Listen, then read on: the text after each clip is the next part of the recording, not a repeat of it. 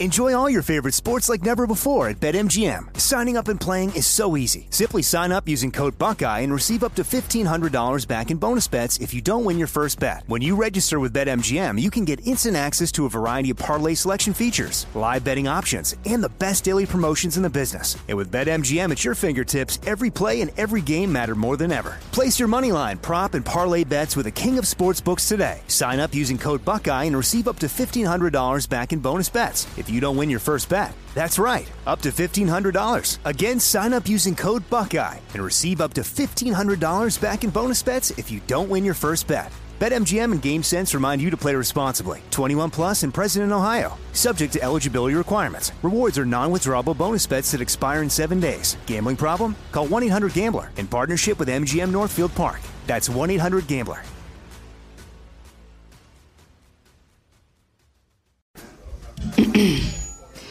AT&T connects an ode to podcasts.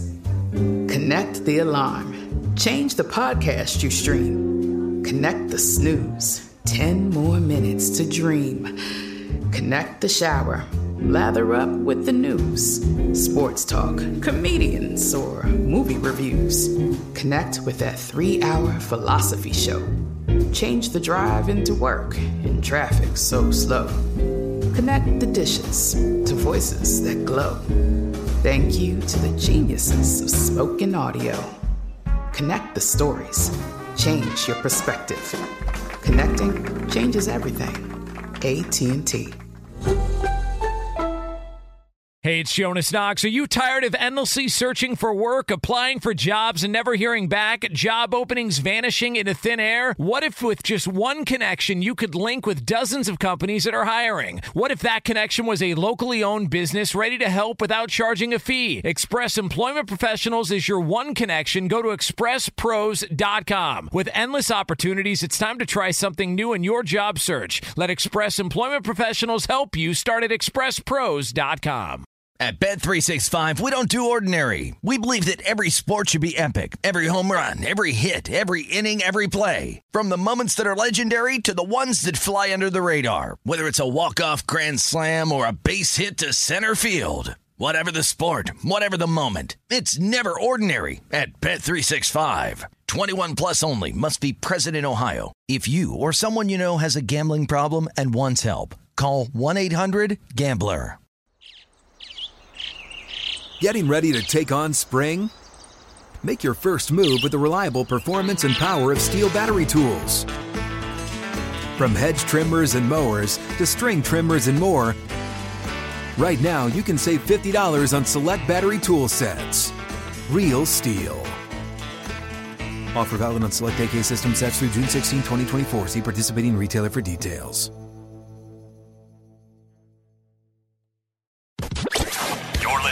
Fox Sports Radio. Radio. Our production department must be in an altered state when they put our opens together. They forgot something. People must go. Pretty important in What me. the hell what am I going to say? I mean, that's a lot of creativity, but some copy was missing. Uh, TJ, The Last Red Eye, the new movie uh, coming up. Greetings and welcome inside the Jason Smith Show here at Fox Sports Radio, foxsportsradio.com, and iHeartRadio. Boy, this is a long version of Personal Jesus. We're live from the Geico Studios where 15 minutes can save you 15% or more in car insurance. For more info, visit geico.com. Do you like the original or do you like the Johnny Um, Cash when he was chained to all those There's in a- wa- water heaters? Keep singing every song that, that's ever been written. No, no, no. I, I like the I like the uh, Depeche Yeah, Mode I like the. Cash version. You're on, you're on. Sounds a little more uh, more more desperate and, and needy to find it. know? Okay. All right. Well, so like there's really something Yeah. go- internalized there as opposed to I'm just singing a song. wow, that's pretty deep. Yeah. Are you in an altered state right now? And like like the guys that made that. I might be. Are you? All right. You sure? I mean, I'm not even here, so it doesn't matter. Hey, are any of us here, man? We're not really here. Does Uh, anybody know what really know what time it is? Does anybody really care? Uh, meanwhile, in the NBA, it's early in the first quarter. However, Golden State a nine point lead over Portland right now, tw- or making an eleven point lead, twenty two to eleven. It was earlier tonight. Washington beat Atlanta 109-101. and Houston Despite a huge night from Russell Westbrook, 51 points, 13 assists, and 10 rebounds, it's the Rockets who are up 2 zip. Final seconds tick away. Game over. The Rockets were down by as many as 15, struggled all night long, and fought back and take it 115 to 111, and now lead this series two games to none. Rockets radio on the call. James Harden, 35 points, 8 assists. He was 18 out of 20 from the free throw line, 37 free throws overall. Go to the bench. Go to the, bench. Rockets. Take that for data. Take that for data. But we'll, we'll help you pay your fine there. Don't worry about it, Mr. Fizdale. Oh, he's not needing any help. Mike Conley, he- who he spoke for, he's got what is it, 153 million dollars? Yeah, here you go. He's just Take it. he's like Shawshank Redemption. He's shaking out that 30 grand out of his pocket while he's walking the yard. But this is a night. The first thing people are going to say is, "Oh, I hate Russell Westbrook. See, I know the hero ball doesn't work. He's 17 out of 43 from the field, which is really bad." But Well, just go to the fourth quarter. Just, Just- just, you got to encapsulate the fourth quarter. But every I, I get it. I eh, but everybody's got to just back. You can't have it both ways with Russell Westbrook. When he single handedly had them up at the break, it was all Russell Westbrook. He was having a phenomenal first half. But this is what happens when you're the only player on a team where everybody else is dead from the neck up. You're only going to be able to sustain it for so long. I mean, really, what what else? What do people expect from Russell Westbrook? What do you expect? Of course, you get tight. He's going to miss shots. Who else is going to be taking those shots? Really, it was Russell Westbrook should defer to Oladipo. He should defer and pound the ball inside to Steven Adams. I mean, real. There's nobody on this team. There's Steven Adams else. attempted three shots. There's nobody else. And, and it's why Russell Westbrook plays hero ball the way he does because there is no one else. You know, Kevin Durant playing with Russell Westbrook as long as he did still found a way to make shots to be a top five NBA player. You can say, oh, he didn't like the way Westbrook's game got a little too selfish, but Durant still found a way to get shots. They still found a way to win. They still found a way to get to NBA Finals. So it's not like suddenly Westbrook is, oh, this is the guy. He's been his all. He's doing it now because there's nobody else. There's nobody else. And if he didn't take shots and they lost and it was I'm dishing the ball out to Singler or Enes Kanter or Oladipo, people would say, oh, why is he not taking shots at the end? Everybody wants to have it both ways and just hate on Russell Westbrook. Roberson with 12. Doug McDermott uh, then tied. Dougie on the- yeah, he had 11 uh, Oh, along with Dougie. Oladipo a- along the way. They, they didn't get to the foul line much. Westbrook only with four turnovers, but he was 4 of 18 uh, in the fourth quarter, including missing a couple of wide open shots. And then when he was contested, he did a, a lot of body contorting trying to draw contact instead of going up, just going up for the shot, which I thought was interesting. One foul call that wasn't. Uh, most guys for the histrionics after such a display would get a technical foul. They're not calling it in that circumstance. It's like, all right, we're just not going to whistle it because we obviously blew that one, and you move on. But you did a lot of the damage when James Harden was on the bench. He wasn't the big offensive force that led them in the comeback. He was doing a lot of fist pumping while still in his sweats on the sideline, while you had my guy, Lou Williams, Ah, Lou Williams getting it done, uh, as well as Eric Gordon. They combined to score 43 points. Gordon plus 15, Williams plus 18, six of 10 from three combined. you know, and and that's the thing is that for everybody that hates Russell Westbrook and wants to say, see, he's single handedly losing the game. Nobody says anything when he wins the games, but this is how the series was supposed to go. Dear Westbrook haters, from everybody who realizes how brilliant Russell Westbrook is as a basketball player. Number one, the only way they have a chance to win is if he plays like this. Number two, this is how it was supposed to go. The Rockets are a better team. James Harden actually has options. Patrick Beverley is pretty bleeping good. You're talking about the two guys that should finish 1 2 for six man of the year coming off the bench in Gordon and Lou Williams. 43 points. These guys are terrific. They have really good talent outside of James Harden. That's why they finished as high as they did in the West, and that's why Russell Westbrook and the Thunder finished lower. This is what's supposed to happen. They're supposed to lose this series. They're not supposed to win. They're supposed to lose because Houston is the better team. But people just get blood in their eye about Russell Westbrook. Go, oh yeah, it's all. Wait till you see the hate that comes out. after tonight when he's oh 17 out of 43. What's he do? Really, I, I you know it, it, it's it's people are determined no matter what to say I'm gonna cherry pick my arguments on Westbrook and just focus. Well, he didn't shoot very well. Where would they be without him? Where would they be if he's so bad for the team? Where would they be without him? Wouldn't have built that 15 point lead for sure. See, I'm agreeing with you. That's not a way to start a night. Well, look, it'll go sideways, I'm sure, in no time flat. But I've seen the meme making the rounds already. A lot of pictures with Russell Westbrook's head on top of Philip Seymour Hoffman's body. Rain Man. if Steph Curry has the night that Russell Westbrook has, is everybody saying Steph Curry? What are you doing shooting? That that look at this. I always no, people aren't saying. If Kevin Durant has a night like that, well, they should say it because Leonard he's got, actually like got that, other guys to pass to. but nobody does. It's it like it's you. You can't cherry pick your argument when it comes to somebody and go, "Well, I'm going to focus on this part about Westbrook." See the, I really, it, it's it's certain points I throw my hands up and go, "What, what do you want to do? What what what what do you want to do?" Especially when you get to a play that no matter how good you are, if stuff doesn't get whistled your way, how do you expect to win? The Jason Smith Show, Jason Mike Harmon live from the Geico Studios, breaking down the Rockets' 115 111 win over the Oklahoma City Thunder.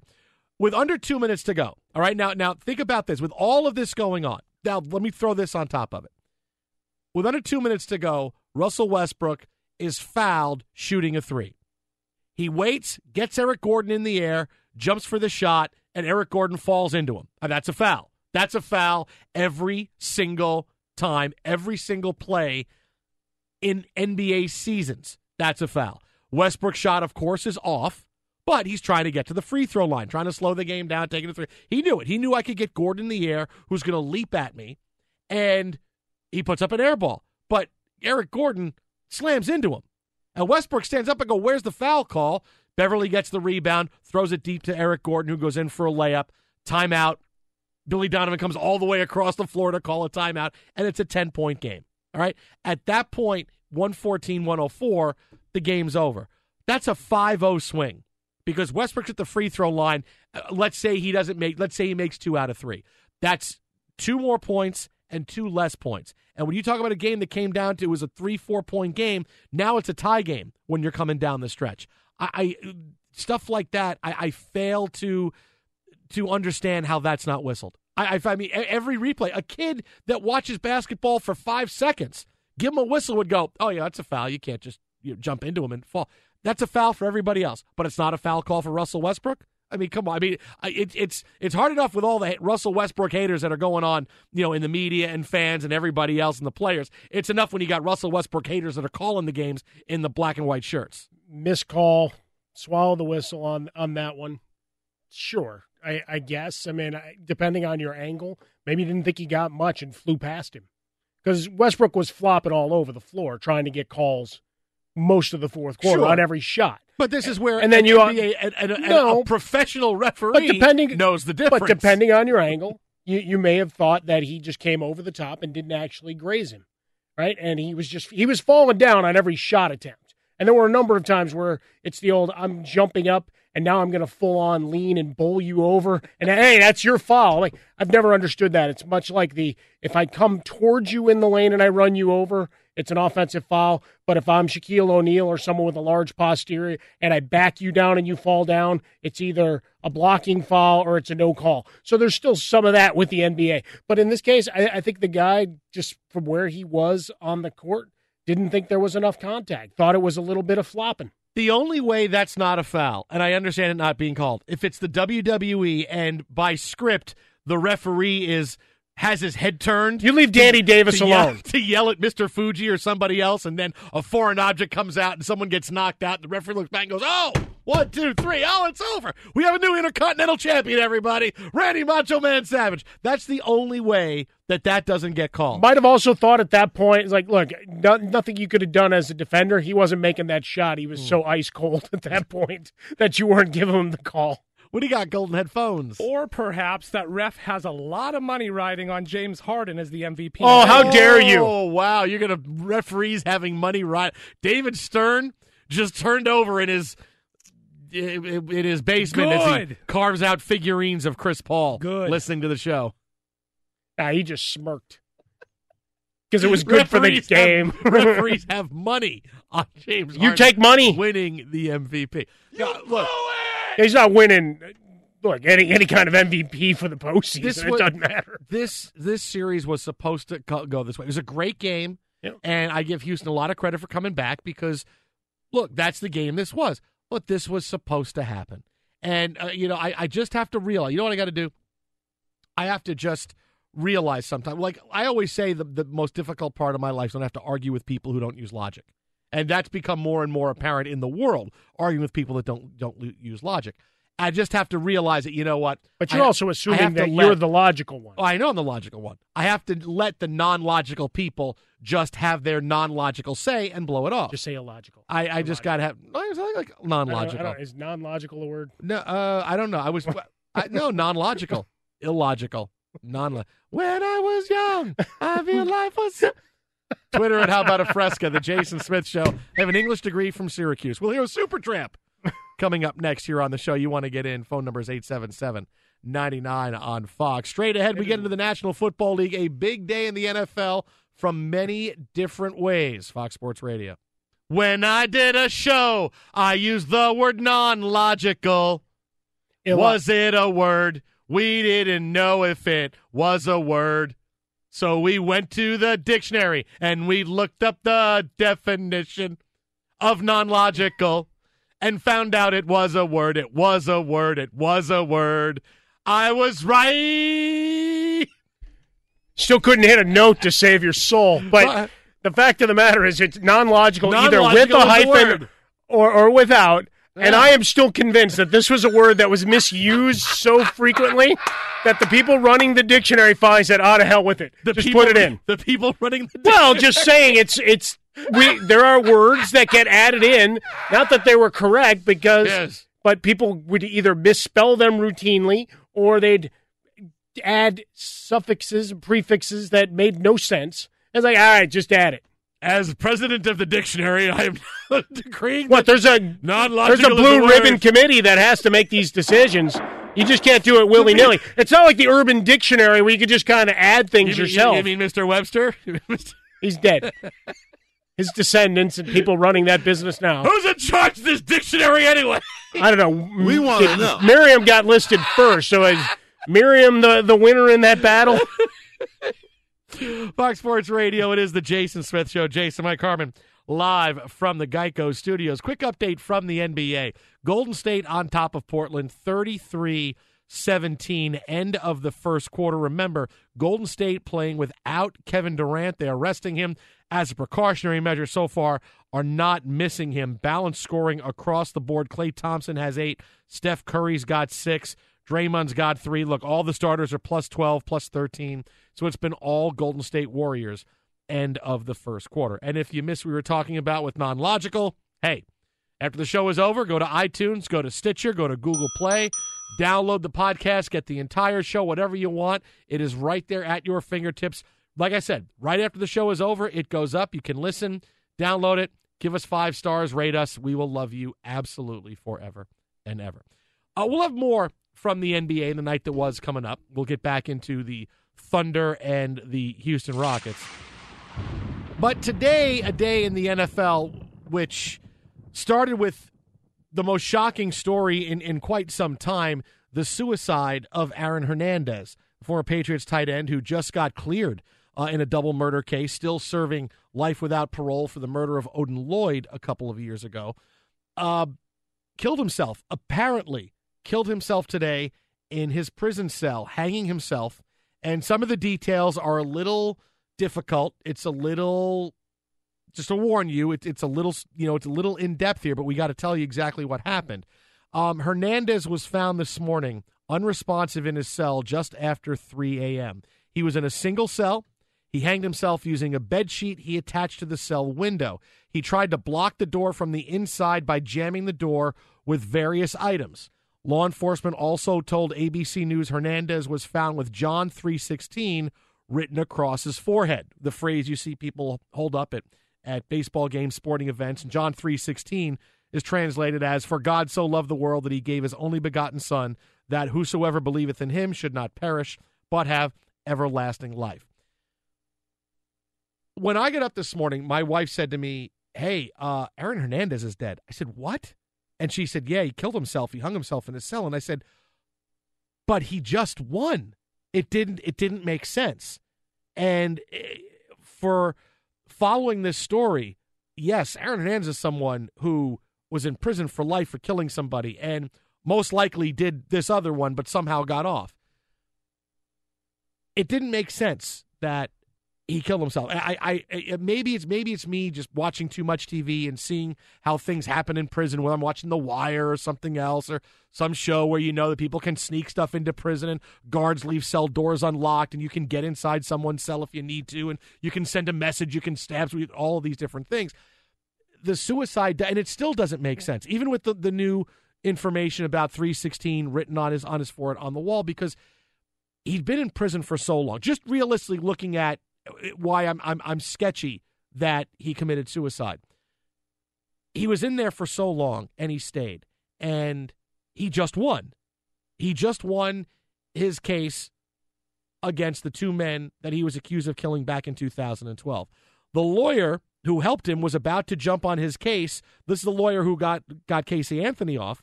Was about to jump on his case and say there are many holes in his in his conviction of Odin Lloyd in the murder of Odin Lloyd. So I want to start looking into that. For him, things were looking up in that for the first time. It's, well, I just got cleared from this case. And now this guy wants to take my case and get involved, and, and I have it. I have appeals left with what's going on. It doesn't make sense because of that. And I understand that Massachusetts has a law, and this plays into it too, that if you die in prison, before you have exhausted all your appeals, it's one of the few states in the country where your record is expunged. Whatever crime you're in prison for, you didn't commit. So now Aaron Hernandez has protected his estate from anybody who wants to come after money, whatever it is, because it's like his conviction from Odin Lloyd never happened. There's no evidence that can be in, introduced in trial. It's a really backwards and, and crazy law that many states have gotten rid of. So I know the prevailing opinion is that, well, this is why he did. He protected his estate. He just won. And I understand that if he's from the perspective of this is as good as it's going to get for me. I won here. I still have my appeal left over here. But no, if I kill myself, this conviction is going to get thrown out like it never happened. And my legacy, the money, whatever it is, my family can then move on. That's the only thing I can think of because none of the rest of it makes sense. It just does. It just doesn't fit that now this is when he does it. I confused my wife terribly because she got got up and was getting ready for work. I'm passed out. Uh, she shakes me awake because, hey, Aaron Hernandez is a suicide. So I sat up and just went, huh. She goes, what? And immediately you, the the brain starts going, well, he just had this go on, and and you start thinking of all the different pieces, much like you did, and she's like, you're really contemplating this now. I'm like, oh no, this isn't just a one. Oh, oh, that's strange, and mm-hmm. and, and move on. It was all right, there's a lot more to this. And when you go into the, the legalese of you, you protect whatever money is still there, I, I'd have to get someone who's very well versed in terms of the NFL pensions and such, in terms of what that all means, in terms of other monies might that might still be owed to his daughter and his longtime fiance. There, there's there's a lot that goes goes into that part of the process as well. And and there were reports that he'd been more talkative the last few days, that there'd been a little bit of a change in his countenance. So you, you, you're, trying to piece this all together, but the suicide at this moment, when you've got uh, you, you didn't get convicted uh, of those two murders, and this opened the door perhaps to where, with with the right legal help, you're looking at an exhaustive, long appeal forthcoming but still the potential that eventually your life imprisonment gets commuted, gets gets thrown out. Maybe you know in, in a new trial eh, under appeal that that something changes in, in that whole process. And so that that just sat with me. And again, I think a victim of too many Law and Orders and and all the serials uh, that that I've watched through the yeah. Years. I mean, maybe and that maybe that's what it is because all, all the evidence seemingly look well. You you, you couldn't get in from the inside. Stuff was jammed in the door. His none none of his relatives think he did it. His former agent doesn't think he did it. They want an investigation into it. But you know, there's just so many things, and I, th- I think of the two guys that he was accused of killing. I mean, you know, they were involved in gangs, and, and, and there's retaliation that happens. I mean, look, I don't know. I, I mean, obviously, I don't know, but I just my gut reaction when this when as soon as my wife woke me up and said Aaron Hernandez, I said that doesn't make sense. That doesn't make now there is they're looking into whether or not he smoked synthetic marijuana and maybe he just had a bad few moments, whatever it was, and, and lost his mind and said this is it, or it was whatever it was. But it it still it just doesn't make sense. There's still just a lot of questions that need to be answered in terms of what went on after bed check and and before three o'clock this morning, pronounced dead at 4:07 uh, a.m. It, you know, a lot of people wondering aloud about CTE. Will his body be examined? Will that that be found in the process? You know, just trying to make sense of it all. And and a lot of the the talk today was you know a lot of finger wagging at people who knew him mm-hmm. and the Pounceys and friends. And look, you're not you're not connecting one to the other. People can have separate personalities and act different ways around folks, but we all have people that we've known or or know that that have maybe done some terrible things and they're they're still family or or they were friends when you grew up. I certainly know folks that I was long beyond when we were communicating, but guys that are connected to gang stuff back in Chicago that that are serving long terms and it's like wow, you would have never thought it would go down necessarily that path. So I understand to a degree that you're still going to maybe not as straightforward uh, sticking up for who they were, but you can understand that they're still part of them, that there's an attachment, especially if you grew up together or, or they're part of your family. So that's the other part that plays in all this. And you now have a number of families torn apart and folks that, you know, th- you still have these people that, that are dead you know, whatever. And now you add Aaron Hernandez and answers that you may never get in terms of how this all went down. Twitter at How About a Fresca, the Jason Smith Show. Jason, Mike Harmon live from the Geico Studios. Uh, it was a much different day for Hernandez's team from a couple of different perspectives. New England Patriots visited the White House. Well, half of them did, and boy, was there some craziness. We'll get into that part of it coming up next. It's Jason Smith Show, Fox Sports Radio. Right now, Tom Looney with What's Trending. Fox Sports Radio, The Jason Smith Show. Jason Mike Harmon from the Geico Studios. Call 1 800 947 Auto and find out how much you can save on auto insurance. Well, today was the day the New England Patriots visited the White House. Half of them. Half of them. Half of them. A few of them. 68 were invited. Yep. 34 attended. Tom Brady did not go, which yep. we'll get to in a couple of seconds. Mm-hmm. Rob Gronkowski did go. Legend. And Gronk provided maybe the highlight of the day when he actually interrupted Sean Spicer's press briefing to see if Spicer needed any help. Can I just need some help? Uh, I think I got this, but thank you. Uh, maybe. I'll let you. All right, thanks, man. I'll see you in a minute. Uh, hold on one second. All right, that was cool. that was. You think he wanted to turn and start cool. cursing at him? Sean, Sean Spicer has been so maligned lately. How does he not let Gronk at least walk up and take a couple of questions? You know, I mean, how, how do you not at least, you know, let, let me let, let me just try to win a couple of minutes here, and Gronk can come up and answer a couple of questions, and then we can we can move on. Who's running the show around there? That's the listen, larger question. Listen, no, no, no. Well, there's a larger question about it, but just think, you know, you'd have Gronk up there, and someone say, "Okay, I got four topics to talk about. I got A's, B's, C's, and D's." So raise a hand and go, "Uh, what's D's, Rob?" And he would say. D's nuts! Yo soy fiesta. Where's the D's nuts drop? I set you up for a wow. and D's nuts. Wow. And you play a Yo Soy Fiesta. He went honky tonk man and just broke What the is wrong broke the with you, guitar over the back of your skull. Oh my God! Wow. All set up for a D's nuts. D's no, nuts. no. Now you blew it. Now forget it. Five laps around the That was that was Five Russell laps. Westbrook laying one up for one of his teammates and then missing a dunk. No, but Right there. But that's the thing. The, the the you know you you can agree disagree with with the White House and and and, and that's fine. But the casualness of this White House is so incredibly casual. I mean that that's the thing. You know, the activity that happens from Mar-a-Lago, you know, bombings that are ordered while he's eating chocolate cake. The fact that Donald Trump gets most of his news watching Fox News. You know, the fact he goes on Twitter and, and, you know, at odd times to tweet out stuff, whatever he feels like. The casualness of this White House is the point where Gronk can go, yeah, you know what? I'm just going to walk up and see if I can walk into the press briefing. Because you know why? Because, you know, why not? Everything else is casual with the White House. Why not Lee go up and do it? There's just there's nobody to stop him from walking in that door.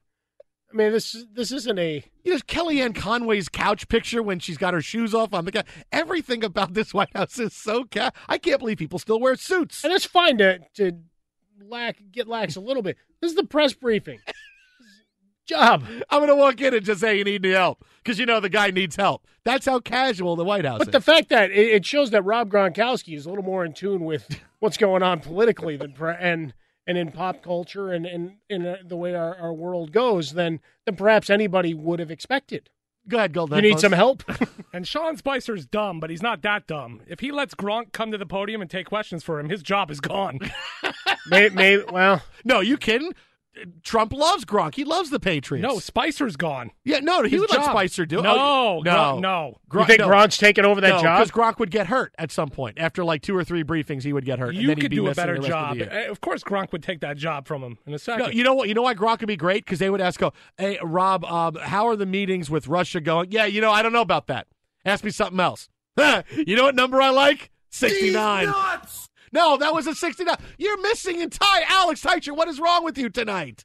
he might have been uh, hanging out with the guys that created the Open. What? Oh my God! It's a your whole stuff.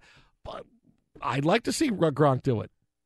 Thought it was an interesting twist to the visit. It- right, you added something a little different, and it, it gave people something else to talk about, something kind of fun.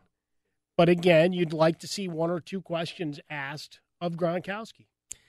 One of the other highlights of the Patriots' visit to the White House was Danny Amendola, who was not at the White House, but President Trump apparently didn't know that.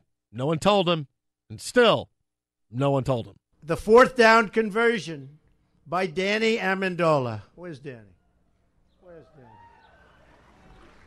Way to go, Danny. Is Dan- was Jeff Fisher telling him who the players were on the team? Hey, he You didn't say Brandon- Danny Woodhead. Brandon and Danny are pretty good, and uh, we got to make sure we stop them. Where's Danny? Danny's not here, sir. All right, I'll just keep going on. Who is here? Anybody I know is here? Is there anybody? I know Brady's not here. I'll call him. Yeah, he's not coming to Mar-a-Lago ever again. And who else is here? I know. Anybody?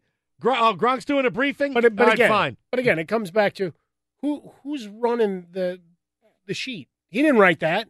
Who wrote that? That guy should be berated behind closed door. I don't care who's in office, right? This isn't uh, any side. It's you got to do your job. You're supposed to make make the executive look good, and you you made it look terrible. Now you you see only 34 arrived, and and maybe you can scan through and and you know who who he is.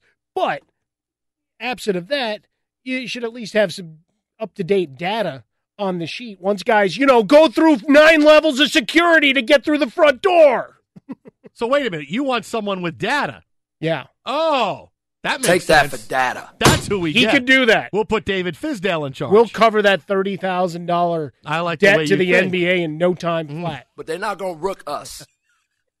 David Fizdale, how do you feel about Russia's involvement with the election? Explain it to me. That's not bad. Hey, what do you think if I'm playing chess with the president and I put pawn to queen two? What what, what do you think is going to happen there? But they're not going to rook us. Oh, that's what he would use. All right, very good. I really thought I was going to hear D's nuts just to screw with you. Jason Smith into the game. He had it blocked. Fox Sports Radio, the Jason Smith Show. I mean it. I, at the White House, I fully expect people to be wearing like Bermuda shirts and shorts and flip flops, and you know Spicer to be holding a golf club when he comes. Today's The- only Wednesday. Casual. Casual Friday. Hawaiian shirt day is 36 hours. no one with shoes on. I mean that that's Why would you? the fact that Gronk can walk into the press briefing. Who knows what Sean Spicer is talking about? And just go, "You need any help?" Like just the just because you know the overall image of Sean Spicer is the guy needs help, and I, I mean help in his image is you know look Melissa McCarthy's playing on SNL every single week. The fact that Gronk can walk up to the press secretary and he come in and say, "But that's the line you need help." I mean that's the line that we we figured out to use when he comes in. We you need some help because everybody knows you need help. Could have made, could have played it off. That could have been a good Oh, bit. I love it. Oh, let him take questions. 877-99 on Fox, Twitter at How About a Fresca. That's Twitter at How About a Fresca. Coming up next, you're not going to believe the athlete trending the highest on social media, not named Russell Westbrook, and a superstar athlete is pregnant. But is she really pregnant? Yes, she is. But is she really pregnant? Yes, she is. But is she really pregnant? Yes, she is. Fox.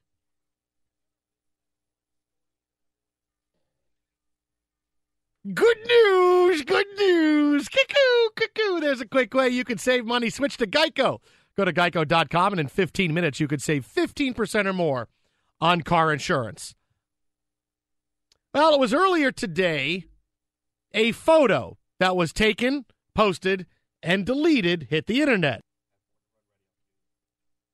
Serena Williams was pregnant, but then she wasn't. And then it was confirmed that, oh, oh my, oh, wait a minute. What's happening now? Oh, wait a minute. Interrupting the Serena Williams conversation. Oh my goodness. It's, it's, it's Bruce Juice. Oh, you guys all suck. You guys happy? You guys feel happy now? You guys happy about that? I don't know. You fell into the old I'm very, sports very excited sportscaster cliche of playing Bruce Springsteen. You know gonna Everybody loves Bruce. You know what Nobody more than guys that work in sports talk. Here's what I'm to do. I'm going to come to each of your houses at some point when your sports life is going awful, and I'm going to stand outside with a bleeping megaphone. Hey, buddy. And I'm going to be there all day. And when the cops come, Now, wait over. I'm going to say, no, I get to stay here because I'm going to troll all of these people for everything they've ever done to me in my life. All right, as we're sitting here in the Geico studios, tomorrow we'll have the, Blah, blah, blah, the blah, blah. Blackhawks who might get swept, Yeah, even though they're oh. the number one seed. I'm going to bring in by a the megaphone for Predators. that game, too. The White Sox over under for the season 69 and a half wins. Yay, Gronk, what do you think about that number? Sorry, good. Uh, take the over. These nuts! or maybe the under. I'm not sure. But the the fact of the matter is, you know, other than the Bulls with their 2-0 lead on the Celtics, Bears still stink. I got Mark Sanchez. Yeah, that's- so you know what? You can keep your threats, No, no, and no. you can beat I'm going to come and troll you with Northwestern basketball. Oh, Who was in the tournament? And I'm gonna. That doesn't matter. I'm still gonna troll you and figure out a bad way to bring up Evan Eschmeyer. No, we went as far in the, that tournament as you did in the NIT. So beat it. no, no. I'm gonna still find a way to come with a megaphone, and I'm gonna make hey, your life. And then I'm just, you know what I'm going to yell out the window? Go find those other hundred wins. Yeah, and They're not sitting around the Geico studios. No, they're gonna come and say, "Wow." Take that. That- What kind of laugh was that? Eh, bordering on evil. Then I'm, going to, then I'm going to Frostberg's, and I'm gonna and Frostberg. You leave him alone. That's going to be it. I mean, Frostberg's he's going to sit there and go, "Oh my God, he's going through the entire 1990 Lakers seasons when we had Said and Van Exel, and oh my goodness, he's going through all our records. Justifiable. There we are. Live from the Geico jail studio, it's Jason Smith. For stalking, And oh, by the way, Alex Teichert, harassment. Alex Teichert, you couldn't play the bleeping right Gronk, but no, you got the Bryce Harper Grand Slam from tonight right. You got that right when it was time to play it. Yeah. Well, he knew the pressure was on. So when it was go time, Dyshirt really stepped up. You know, as big a night as as he has. Oh, by the way, Edith, Jay Bruce is the only person anybody's talking about on social media in baseball. Not Bryce Harper and his two home runs. Bieber Harper does not cut it.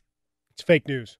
Jay Bruce with two home runs. Bruce juice, yo. The guy you wanted to kill, Hey, figuratively speaking. wait a minute. I always loved Jay Bruce.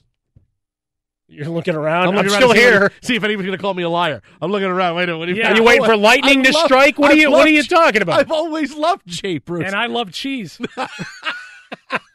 I've never said a bad word hey, about that Jay flesh Bruce. neck brace looks good on you. Jay you wear it well. Bruce Juice, two home runs tonight for the Mets, TJ. The Mets dancing in the dark with a 5 4 win over the Philadelphia Phillies, which, of course, Philadelphia very close to Jersey and a Jersey girl, TJ. Uh, the story we were first talking about when I thought we were going to have a fun WWE moment with Jay Bruce entering the ring was Serena Williams' pregnancy. Yeah. Best tennis player in the world uh, puts out a picture on social media earlier today, a selfie she took of herself that says 20 weeks, which, of course, people think, oh, she's pregnant and she's 20 weeks. And she looks like she could be pregnant. But then the picture is taken down and nobody knows. And now her rep finally confirmed earlier today that yes, Serena Williams is pregnant. She's not playing again the rest of the season. This means she won the Australian Open while she was pregnant if she was 20 weeks pregnant. Now we're going to get into that. But I guarantee you two things happened today when you're trying to figure out what happened with the Serena Williams. Why was she pregnant? Why was she not? I guarantee you one of two things happened. She didn't like the image? No, no. Number one, she took the picture to send to somebody to say, hey, this is me at 20 weeks. And she accidentally posted it on social media. Or she took the picture just to have a track record of her, what she To looked like at 20 things, weeks, sure. and accidentally sent it out on social media. Because the fact that she didn't say anything, nothing else means she wasn't ready to make this announcement yet. So I guarantee you one of those two things happened. The other thing is, now I don't know, I'm not a doctor, but I'll play one here. Maybe athletes, because of their build, carry babies differently, but that does I, I don't know. That's tw- that's five months pregnant, and Serena Williams does not. That does not look five months pregnant. I mean, I've seen plenty of women who are five months pregnant. That doesn't look five months. That's twenty weeks. That's five months. That's my that's my one. Oh, maybe eh, that could be why it was deleted. Take it. Who knows? But that that she doesn't look five months there. Like I said, I'm not a doctor. Maybe it's just me, but that doesn't look five months. Am I wrong that I don't pay attention that much? You don't remember what your what your wife looked like when when she was carrying your children? Uh, no. Really? You don't remember at all? You don't have pictures? Five No, months? No. Not you got to take selfies like Serena did. Not us. You got to. No, you You've didn't. met my wife. No pictures. There's not. No. No. I'm not on Snapface and all that. Nothing on instant chat for you. No. She she subscribes to the no days off policy and and no selfies and No selfies. Snapface. No Not- it's- selfies. It's not her game. So no. I, I, I, I tell you, I don't know. That that's the one part I go. "Uh, I don't know if that's twenty weeks. What do you got, Golden Headphones? You just don't realize how big her stomach is in the picture because of her butt. Oh, Frostberg from you know over the top. when you put it in that context. now that I look at it again, no, it, it's still Tell you what, Frostberg's hot tonight. He's he's hitting them so far. He's like three for three. He's well. like, plus that Bryce Harper me grand Bryce Harper. yeah. Yeah. no, he's like the Rockies hitting off Kershaw. Oh, Scoreboard, baby, scoreboard. Coming up next, we get back to the biggest story in the NBA, the Jason Smith Show, Fox Sports Radio. Bruce Juice. Fox Sports Radio, welcome inside hour two of the Jason Smith Show at Fox Sports Radio, foxsportsradio.com, and iHeartRadio. Update right now from the NBA at halftime. Portland has withstood the early run by Golden State. It's still a 55 46 lead for the Warriors at halftime. Remember, the Warriors playing tonight without Kevin Durant, sitting out with his with his strain. The Warriors, quote, erring on the side of caution. And right now they're up nine at halftime. Now I'm going to ask you a question, of uh, Mike Harmon. If, Yeah. if, if you are ready to answer this question, I'm always ready to answer All right. whatever At- you wish to ponder and pose as a gift for me. at halftime, Yeah. The leading scorer of the Golden State Warriors is, I'll give you, hang on, uh, two, three, four. I will give you five guesses for the Golden State Warriors leading scorer at halftime, knowing full well that we've been doing a show and kind of watching the game out of the corner of our eye as, as, as we can. And you know, in, in breaks and stuff. I, I complete. This is just to, to prove a point. I'll give you five guesses for the Golden State Warriors leading scorer at halftime. Well, that means it's going to be one of the little used opportunists. Uh, it wouldn't be Shaun Livingston, would it? It is not Shaun Livingston. Um, well, Steph it's also, Curry. It's also not Kevin Durant. He's not playing. So there, you, I helped you right there. Thanks, buddy. That was going to be my next guess that he wore someone else's jersey. Uh, it, it's obviously not Steph Curry. He got off a, a little bit early and was mean mugging, and we had that great gif of the announcer Six points for Steph Curry, not the leading scorer for the Huh. Warriors at halftime. not showing up at Nope. all. Nope, nope, not there at all. Um, David West. David West, four points. Yeah, not the leading scorer at halftime. How about Zaza Pachulia? Zaza Pachulia. He has six points. Is Going a little deeper down the uh, the depth chart. He's perfect from the field. It's not Zaza. but he's Mr. Perfect. It's right? not Lala. It's not no. Mr. Perfect was uh who was Mr. Perfect? Curt Hennig. Curt Hennig. He's right. dead. It's, why do you want to keep bringing up dead people? You're the one that asked the question. All I did was call him Mr. Yeah, Perfect. I'm Mr. Perfect. He's Mr. Wonderful. TJ. Paul Orndorff's still alive. Uh, yes. Still getting after. All right. One more guess. Um, Who? ah, Draymond. Why not? Draymond Green. Three points at halftime. Your leading scorer for the Golden State Warriors at halftime. Yeah. And star of Shaqtin' a Fool, JaVale McGee. Wow, he's being featured, which means they're just toying with the uh, play- Trailblazers. Is that what I'm, I'm to take from this? Just saying, hey, Shaq, look at this. JaVale McGee, the only warrior in double digits. Let me say that again. The only warrior in double digits. He's got 13 points. He is a perfect six out of six from the floor. What the hell is Shaq going to talk about after the game? Oh, he's going to clown on What is he Russell gonna do? Westbrook or something. What's what's he what's he going to do? I mean, is he going to make fun of Zaza? What, what's he going to do? It's a good question. I mean, really, there's nothing. There's nothing you can do now. Right now, he's, He's ruining out Shaq of and the Fool.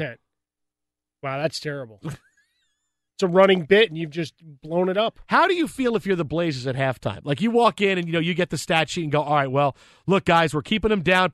Seriously, he's bleeping leading the team at JaVale bleeping McGee. You know what I would say? The team at points. I'd say we're we're down nine, and we're screwed because JaVale McGee has got thirteen. At the end of the game, if he's leading at 13 or he's the leading scorer, you're feeling pretty good about your chances. Take that for data. But at halftime, no. no, what if what if he winds up with like 28 and 20? But you're you're saying eventually one of those other guys that we've already mentioned, we didn't even talk about Klay Thompson. Eventually, one of those other guys is going to have a run, right? You have to figure. You know, it wasn't that long ago, and and by that long ago, I mean like you know 2011, when JaVale McGee was like a double double guy for you know for Denver and, and Washington. He was pretty good. I remember having him in fantasy. Buddy, going, that's a I'm getting all ago, kinds of stuff from JaVale McGee. That's a lifetime ago. But I, I feel I want to. If we're going to talk about him, shacked in the four, I mean, that's fun. I that's- talk about when he was good. That's that's the lifespan of two NFL players back to back. Okay. Twitter at How About a Fresca. Again, JaVale McGee, take a picture of this, put it up there. And Shaquille O'Neal, right now, they're really trying to figure out what to do on the post game. That would just be crazy, though. I mean, now Shaq has to extol the virtues of JaVale McGee. They give him nothing but a McGee highlight film. Look at him. Here it is. He's perfect from the field. Here's the first six shots from the field. Shaq, any commentary? Um, clock gets is right twice a day. I don't know. Something like that. 877-99 on Fox. Twitter at How About a Fresca. That's Twitter at How About a Fresca. The Jason Smith Show. We're live from the Geico Studios. Obviously, the big story tonight, Russell Westbrook and his incredible triple-double. Westbrook tonight, a 50-point triple-double in defeat as the Thunder go down in game two to the Rockets, 115-111. Westbrook nearly had a triple-double in the first half. The way the game ended, he was ice cold from the floor. He shot 17 for 43. However, 51 points, 13 assists, and 10 rebounds in the game. Still, the Thunder go down by four, and the Rockets win. They go back to Oklahoma City with a strangled hold on this series. But Russell Westbrook not done making headlines. No. Because after the game, he was asked about his stat line. And I don't know that I've ever heard an answer quite like this in a post game press conference from an athlete. When you look at your line on the box score, how would you grade the line? I don't give a f- about the line. We lost. He he drops a what the blank do I care? I don't care about the line. We lost. Now I know you're not F-bomb. supposed. Yeah, I know you're not supposed to cheer either in the press box or during these kind of press conferences. Someone should have had the slow clap begin. right, we want honesty from athletes, and that that's the answer you expect from Russell Westbrook.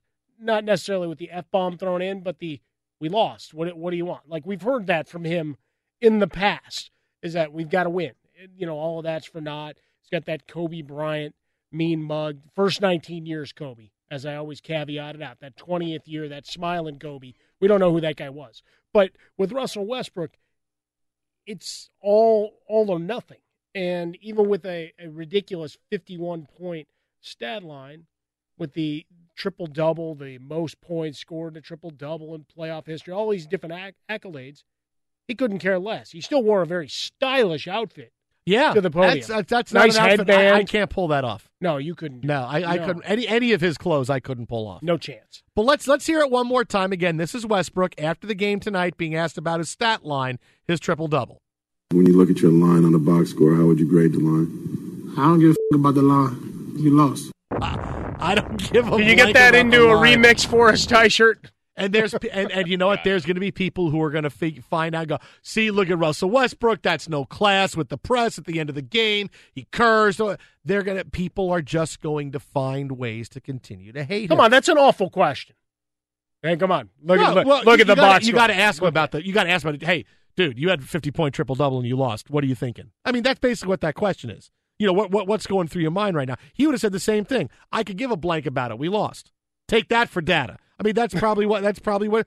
But that's what he said. What, Would you say you're on cloud nine? I mean, we're on cloud nine. It's not like that's all that was. It's not like he said 51. I had 51. Wow. Dude, you know He's I'm- well aware of his stats. I'm really good. I mean, I don't know if you know this or not, but that, not many people get as many triple doubles as I have. Explain I mean, it to me. I average a triple double for the whole season. I broke the record with Oscar Robertson. Why don't you celebrate me? I mean, it's like by saying that Westbrook haters are, you know, that that's like the equivalent of him cursing at the press conference, going, "I don't give a blank. We lost." The people people are just going to find ways, and that's all I've seen on social media. That's all I've seen reaction to the game so far. Westbrook killed them. Look at all the shots. To, look, just be real when it comes to the Thunder and it comes to Russell Westbrook they wouldn't be where they are without him. Not even close. There's not a guy in the league with the skill set he has right now, currently at this time in his career. LeBron James still the best player. LeBron James also 32 years old. Russell Westbrook right now, what he does, the fire and desire for 48 minutes a night, doesn't take nights off, doesn't doesn't sit here and go, oh, I need some rest. Doesn't have any of that. That skill set he has is unique. Who else do you want taking shots at the end of games? Who else do you want? I get he had a bad fourth quarter, but you know what? Guys have bad fourth quarters. It happens. Stars have bad fourth quarters. But the, it's like the minute he doesn't have a triple double and the team win, it's all Russell Westbrook's fault. And when he does, it's, oh, well, yeah, he played hero ball. People make excuses for it. You know, when I see what happens and what people say about Westbrook in, in the media now, I think I think about this because it's very similar to what he's doing is to what Michael Jordan did early in his career with the Bulls, where he took so many shots and he was the only option they had. But yet Michael Jordan was able to be loved by everybody because he put up games where he would have 63 points. If he had 63 points in the playoff game now and they lost, people would go, ah, Jordan, you stink. He couldn't even, if he doesn't shoot the ball all that much for 63 points, oh, they win that game. If Jordan came up now in the age of Twitter, he would be treated like Russell Westbrook. People would would like him and they'd respect him, but they would hate on him because of that. Because individually, he wouldn't be able to bring the team to a new level. Jordan's lucky that he was able to play without this. And forget about all the stuff off the off the court with Jordan is gambling and women and all that kind of crazy stuff. I just mean on the court. Jordan would be hated immensely by the media, by fans. He wouldn't be loved like this. It would be because he's got the same demeanor. Michael Jordan would smile a little bit more than Russell Westbrook, but it's the same I want to kill you demeanor on the basketball court. Trust me, Russell Westbrook now, this is what Michael Jordan would be living through. No, it's it's very much the same mentality. A little bit of different expectations that you have Russell Westbrook as a point guard versus what Michael Jordan. And eventually, he, he came to trust teammates, trust the system, whatever you know, mind games. Phil Jackson worked with him in terms of getting to that level and, and trusting Kerr and Jud Buechler and some of those legends of those Chicago Bulls. Good news, Cliff Levingston. I mean, I could go on. Will Perdue, you know, all the legends. Will Perdue joined us uh, on the show the and other you got, day. And you got to thank him for uh, it was a beautiful. It was a beautiful thing. Yeah, I did say it's a big thank you, thank you, very much. But you, you go through all, all the processes. I mean, now every, every game is available to you. It's not just highlights or a box score recap, which again was still the Jordan era. Yeah, you had a lot of national games, particularly when you got to the playoffs, but during the regular season, you didn't see it necessarily. You just saw what the the box score said. You said, "Wow, that's crazy stat line." Here, you get to watch all the in-game facial expressions, the missed calls, the how how everybody's dissecting every possession of look at the teammates get out of the way to give them a rebound. It's like, well, what do they need it for? They're, they're stat, stat padding. They're they're on a quest for history as you got down the stretch. I think the thing for this particular game, though, that is fair to a point, is that he trusted his teammates early to build that lead. And then as the game wound down, he didn't trust them at all. So, and and I think no, but it was a total tale of two halves, right? Because he almost had the triple double at halftime, and he's getting it done. And his his teammates, none of their stat lines are gaudy, but they were taking care of business early on. Second half, he's still going. He goes four of eighteen. Yeah, but no, but no, quarter. no one's killing Paul George for saying I need the ball at the end. Why didn't you give me the ball at the end? Oh, Paul George is right. He needs I, the ball I at the end. I, I did, It's a, and, and it's, big- Indiana. Not not not you. But it's a double standard because Paul George. If Russell Westbrook said, "I need the ball at the end of the game," forget it. Everybody would go crazy. I always knew that about this guy. But Paul George is doing that. Yeah, but He's people care about Russell that. Westbrook. Nobody cares. It's a, it's a on a larger scale. Nobody cares about Paul George. Double stand. It could be anybody else. It could be John Wall. It could be Kawhi Leonard. It could be anybody else, and they wouldn't get treated this way. It would. Trust me, that's how it would go. Well, especially when you tell a guy to go blank himself when he asks you a question. Twitter at How About a Fresca. Twitter at How About a Fresca. The Jason Smith Show. Jason, Mike Harmon live from the Geico Studios. A quick update: Golden State up to a 15 point lead now over Portland, 63 48. Nine minutes to go in the second half, and by the skin of his teeth, JaVale McGee still leads the Warriors in scoring with I don't give a fuck 13. about the line. No, I bet JaVale does. Shaq, start working, buddy. Coming up next, a different take on Tom Brady, the White House, and La La Land. Fox. Fox Sports Radio, the Jason Smith Show. Jason and my best friend Mike Harmon. We are live from the Geico Studios. In the NBA, the last game, the triple header of the night. While Shaquille O'Neal tries to figure out what the hell am I going to talk about after the game, I can't make fun of JaVale McGee. He should rap. He's got 13 points in eight minutes. He is tied with Steph Curry as the leading scorer for the Golden State Warriors. They lead the Trailblazers 66 to 52 midway through the third quarter. Meanwhile, Lillard and McCollum have combined for just 21 points, shooting combined 9 for 27 from the floor. It's not good. No, this is one Not of those good, Cotton. It's like, hey, can't Allen Crabbe score like, you know, 25 points in eight seconds like he did a few weeks ago? Shoot yourself right out of this game. Can Allen Crabbe Really? do that? You don't want to get into a track meet with these guys when they're being led by the proficiency of Zaza Pachulia and JaVale McGee. Oh, a perfect Zaza. 10 for 10 between He's a them. weapon. He is a weapon. Twitter at How About a Fresca. Twitter at How About a Fresca, the Jason Smith Show. Now, today was the day for the Patriots to visit the White House. 68 Patriots players were invited, 34 attended. With Donald Trump being the president, there had already been some Patriots players who have weighed in said they are going to skip the White House. However, the one player that Donald Trump is closest to, Tom Brady, has also decided to skip the visit to the White House. He did not go today. He said a family obligation prevented him from going. Hopefully, he'll get to go back to the White House and the Patriots win again. Good luck. See you all very soon. Brady and Trump's friendship first came to light about a year ago. A little bit less than a year ago when people saw Donald Trump hat in Tom Brady's locker and he said, Yes, I support Donald Trump. I support all my friends. I mean, that was a very big quote. I support all my friends. As the year went on and Donald Trump's rise to presidency upset many people, made many people happy, but upset a lot of people, Tom Brady kind of backed off his support for Donald Trump. And now this is Tom Brady, who a few years ago skipped the White House visit when President Obama was in office because he said he had a family commitment. Meanwhile, that day he was seen and photographed shopping for an iWatch in New York City. Well, he made a commitment to hang out and go shopping. I got to get the iWatch. I got to get it. No, it's the only time I can get it. I got to get the iWatch. He had an appointment. He didn't want to break it. But Tom Brady not going to the White House. First of all, I'd have had more respect for him if he decided to go. You don't You have know, respect for him anyway. You no no You no, hate come him. on the guy's the guy's a, a huge winner. How, whatever however he's doing it, I like he's the still term winning. you use. However He's a he's, huge doing it. winner. Here's why Brady's the greatest of all time. See, Oh, I forgot not. about that. But I'd have had much more respect for him if he decided to go. So either Trump's your friend or he's not.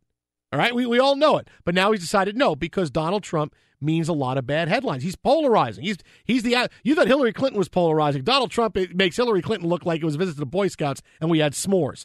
Donald Trump is polarizing. And so polarizing. Tom Brady does not want to risk his image, his career, his reputation over his friendship with Donald Trump. Does not want to do it because there's no reason why he should. He was proud enough to have his hat in his locker last year. He's my friend. I support all he's doing, and he didn't go today. Trump left him out of his speech. Didn't didn't didn't say Tom Brady's name today. This will show you one thing about athletes and entertainers and celebrities, and it, it's why I like the ending of La La Land uh, so much. I haven't seen it. You're going to spoil it I- for me. I'm gonna have to. Because I'm going to Yeah. kick you in Uh, your I'm gonna have to. not quite so No, meaty and, I'm gonna have to. powerful cat. Spoiler alert!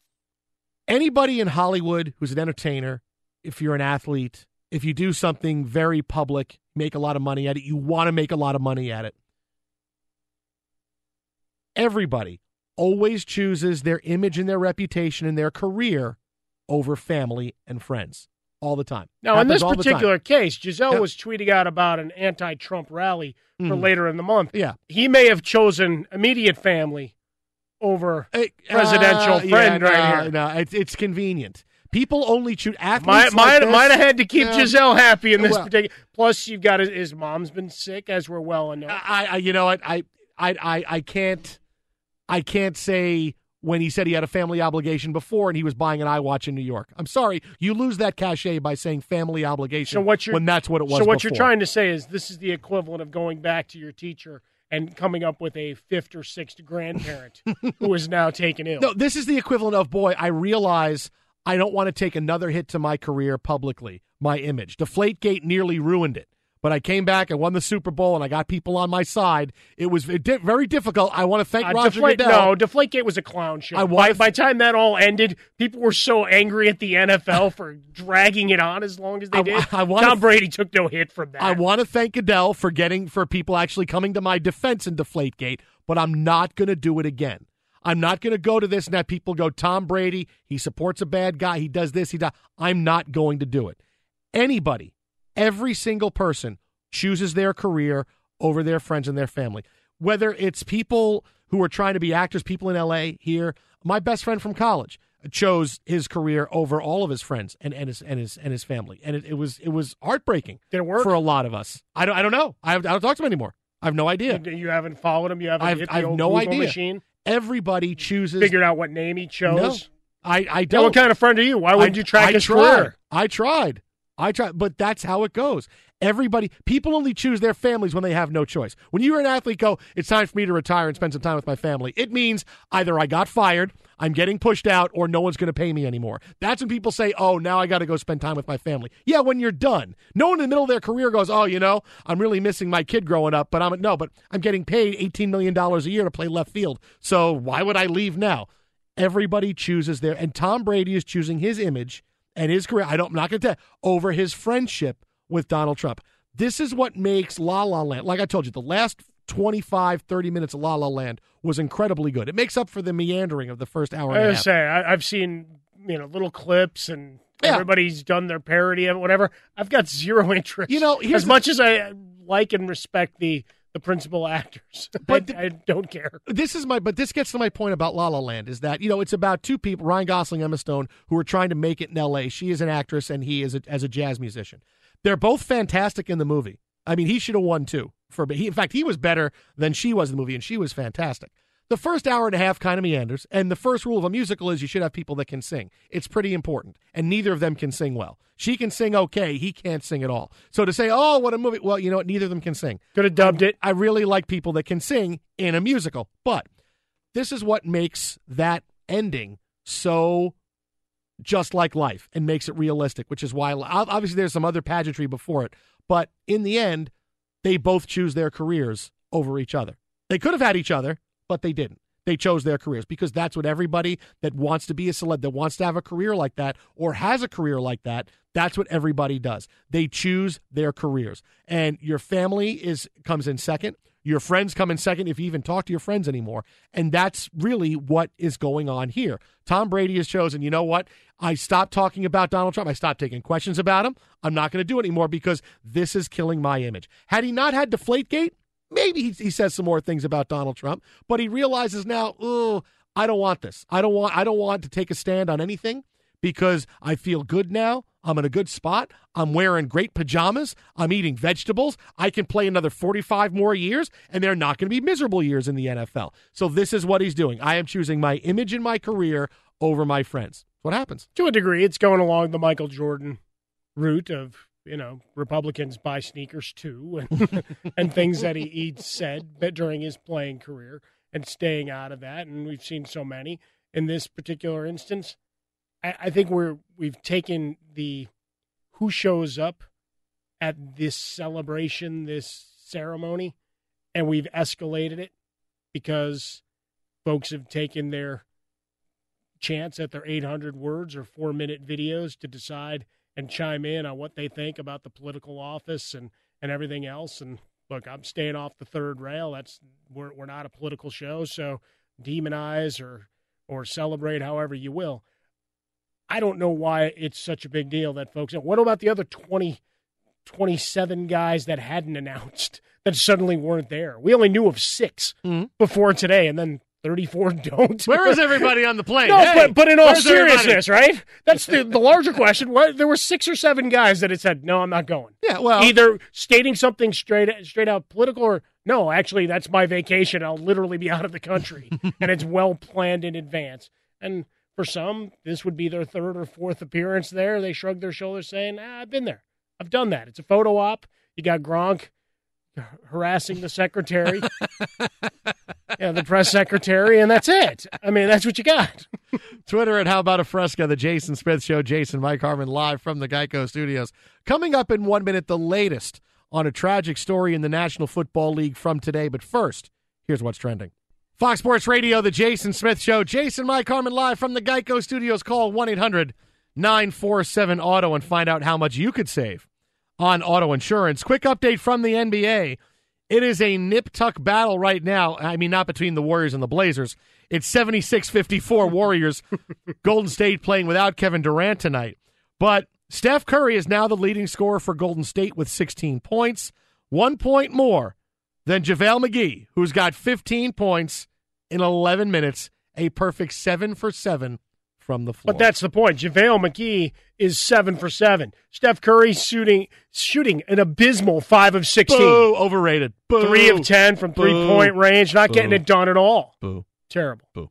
And just to, to punctuate the the Tom Brady missing the ceremony today, Mm. what would have been kind of funny, yeah, is if he'd gone to an Apple store and just been there buying another watch and waving at people or every, something. Every four years, I get a new Apple Watch. That's what it is. I was looking for release dates, but I don't think there's new phones or anything till September. Waiting on the earnings announcements and such for such a thing. Twitter at How About a Fresca, the Jason Smith Show. Jason, Mike Harmon. We are live from the Geico Studios.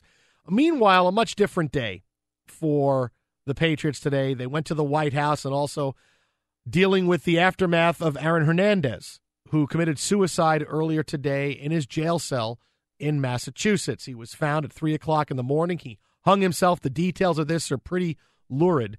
Uh, so just a quick warning on that. Hung himself with a bed sheet in his jail cell, and according to new reports, had John three sixteen, a Bible phrase, uh, written on his forehead, had it written on the walls.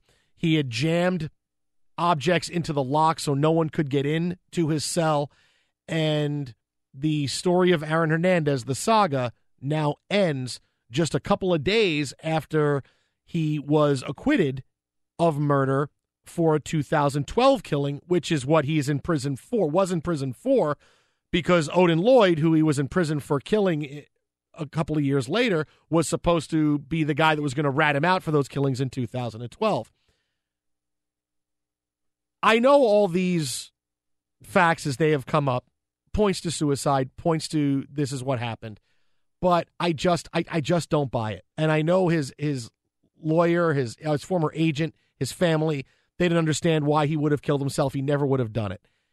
And certainly, you know, the psychology of someone in prison, you have no idea. They're they're looking to check and see if there's synthetic marijuana in his system that maybe he he just did it having some a few bad minutes, whatever reason it was. But it I I, I it just doesn't pass the smell test to me because when my wife told me today when she, when I woke up and she goes, "Hey, your big story today, Aaron Hernandez killed himself in prison." I said, "What?" And my first words to her was, "He just won. He just he just won at a trial that was going to keep him in prison for another consecutive life sentence." And now this new lawyer, Baez, who actually was a lawyer who got Casey, Casey Anthony acquitted, said, "Hey, there's a lot of holes in this conviction for 2012 with Odin Lloyd, or 2014 with Odin Lloyd. So I'm ready to take that case on. Things were looking up for him.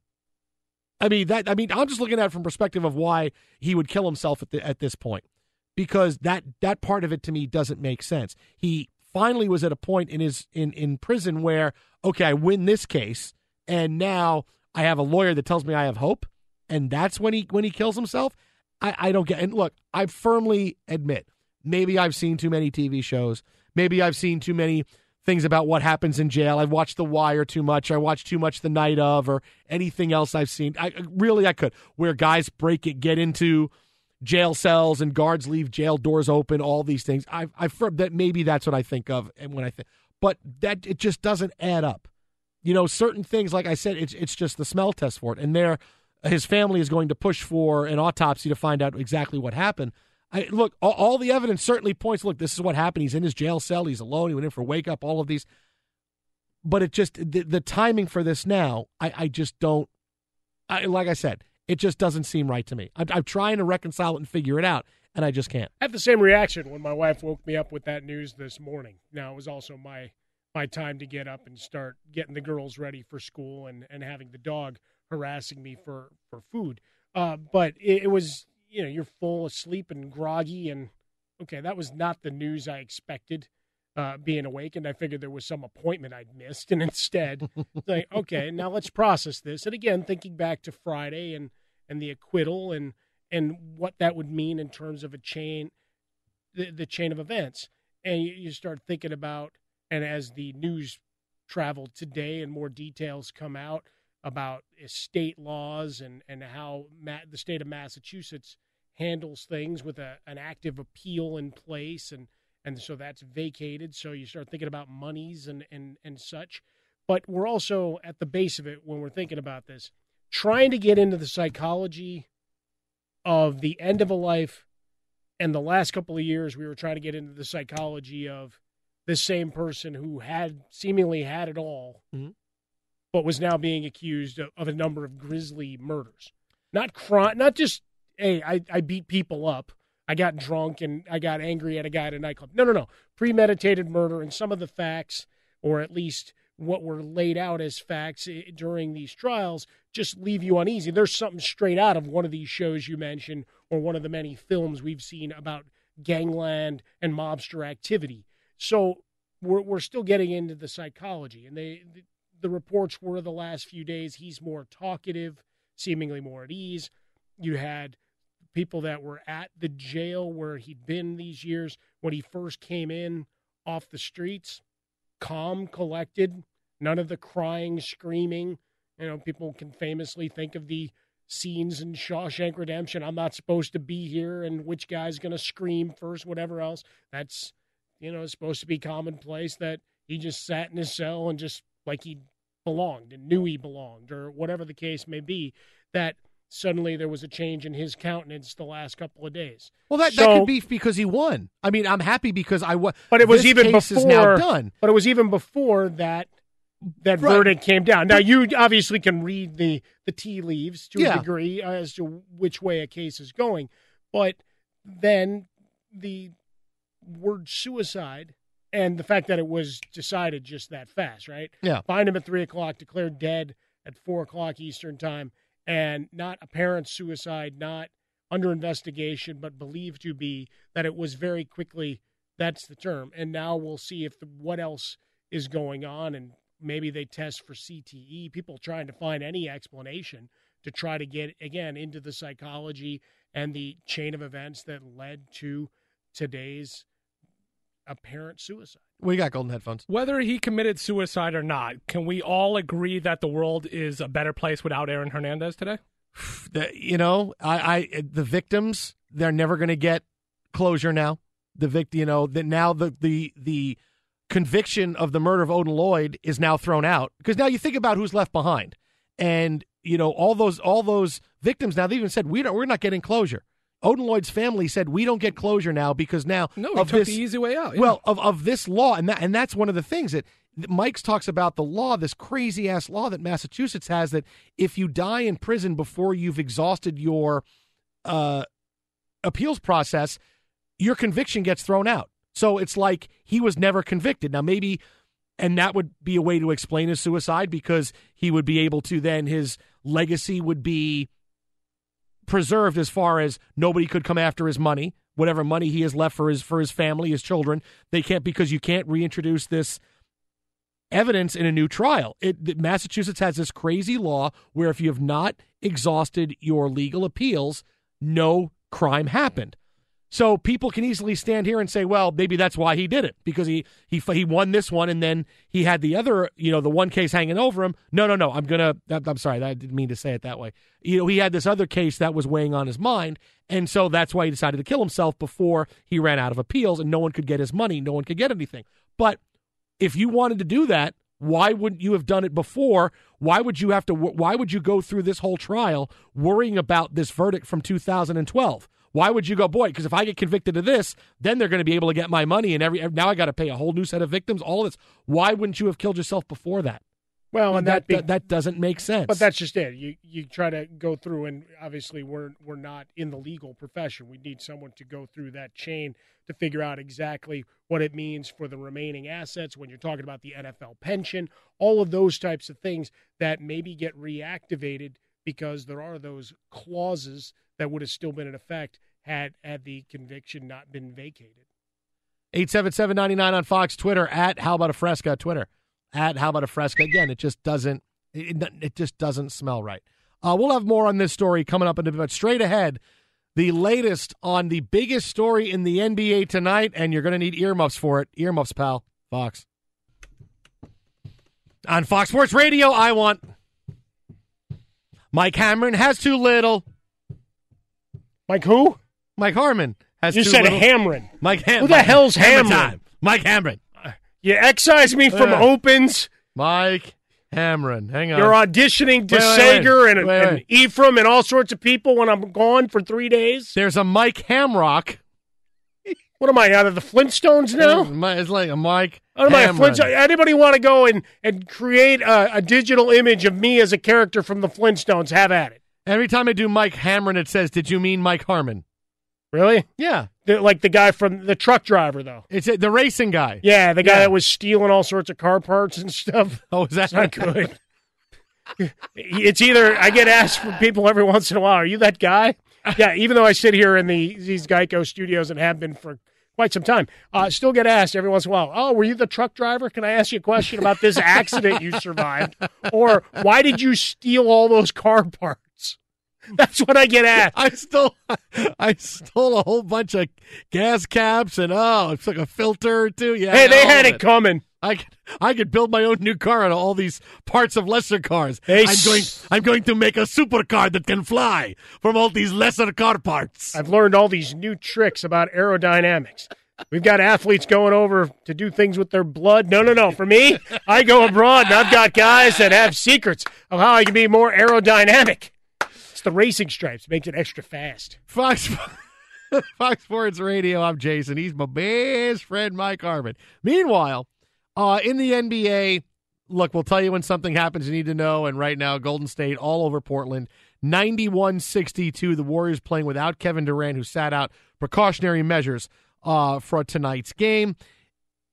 And they're really missing him because they've had to rely on JaVale McGee for 15 points in 13 minutes off the bench, certainly making Steph Curry's 19 and 31 look pedestrian. Well, Steph Curry's six of 18 from the field. Boo, he stinks overrated.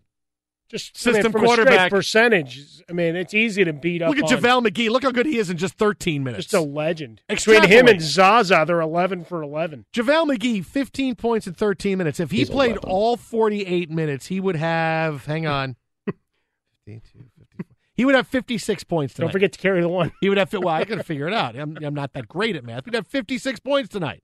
How about that? But Wouldn't that be a story? But speaking, yes, Shaq, Shaq would have Take to that! quit. Shaq would have to quit. Listen, I can't, can't do this anymore. Uh, we but- skipped that segment today. Something happened in the teleprompter. It just didn't. What do we work. got for Shaqtin' a Fool? No, we're going to go to break. Okay, yeah. All right, All we'll be then. back.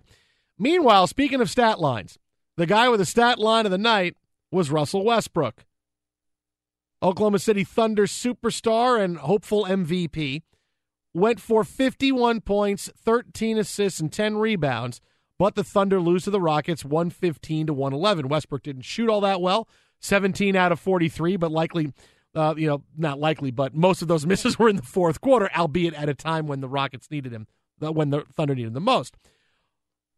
But as far as stats go, Russell Westbrook is not a stat guy. He says, take that for data. Because when he was asked about his stat line after the game, well, earmuffs, pal. When you look at your line on the box score, how would you grade the line? I don't give a f- about the line. We lost. Now let me ask you a question. Who said, who podium said it better? Because that sounds eerily familiar, like he stole it from Conor McGregor.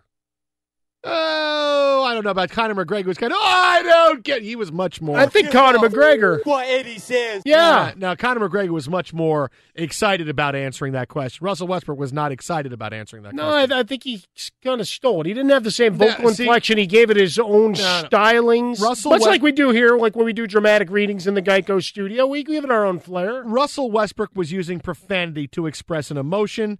Conor McGregor was using profanity as an adjective. You use it as a punchline. I don't give a f- about the line. We lost. I don't. He didn't. Go, all right, he didn't. That wasn't him. That was Fizdale from the other night. He I don't know, it didn't sounded bang like a it. podium. And then he yelled, "Take that for data." and he yelled, Take that for data. 51 points, 13 and 10, and we lost. Explain it to me. Spuds MacKenzie, Alex from Stroh. Coming up, coming up next, we'll have more. you said Strohs. These nuts! Final hour of the show, the Jason Smith Show, live from the Geico Studios, where 15 minutes can save you 15% or more in car insurance. For more info, visit geico.com. It has been a wild and woolly first two hours. And if you missed any of it, as you know, right after the show is over, go to iTunes, Google Play, Stitcher, download the entire show, podcast, whatever you want to listen to. You can listen to it. Again, it goes up pretty much right after the show is over. Rate it, give us five stars. You do that, I will love you forever and ever and ever. I love you more than David Fizdale loves the referees. Explain it to me. That's for certain. And if you can help us pile that up, then it's an awful lot of data that they can use upstairs. I- And, you know, you saying how great it is with five stars, maybe someone will tell us that it was great too. I mean, I don't know. It just adds up. And all of a sudden, we've got this snowball effect of greatness. And I will love you more than Porzingis loves New York. How about that? Mm, this late breaking story tonight in the NBA. Kristaps Porzingis, as we watch the boat continued boat racing of the. Portland Trailblazers, 98-66. Oh, it's terrible. Golden State. This was fun for about them. three and a half minutes. It was an ugly game. Uh, six minutes to go. Golden State without Kevin Durant uh, winning this one, going away by 32. We'll have Chris Broussard coming up to talk all the NBA from tonight. Russell Westbrook's triple double, everything coming up in 15 minutes.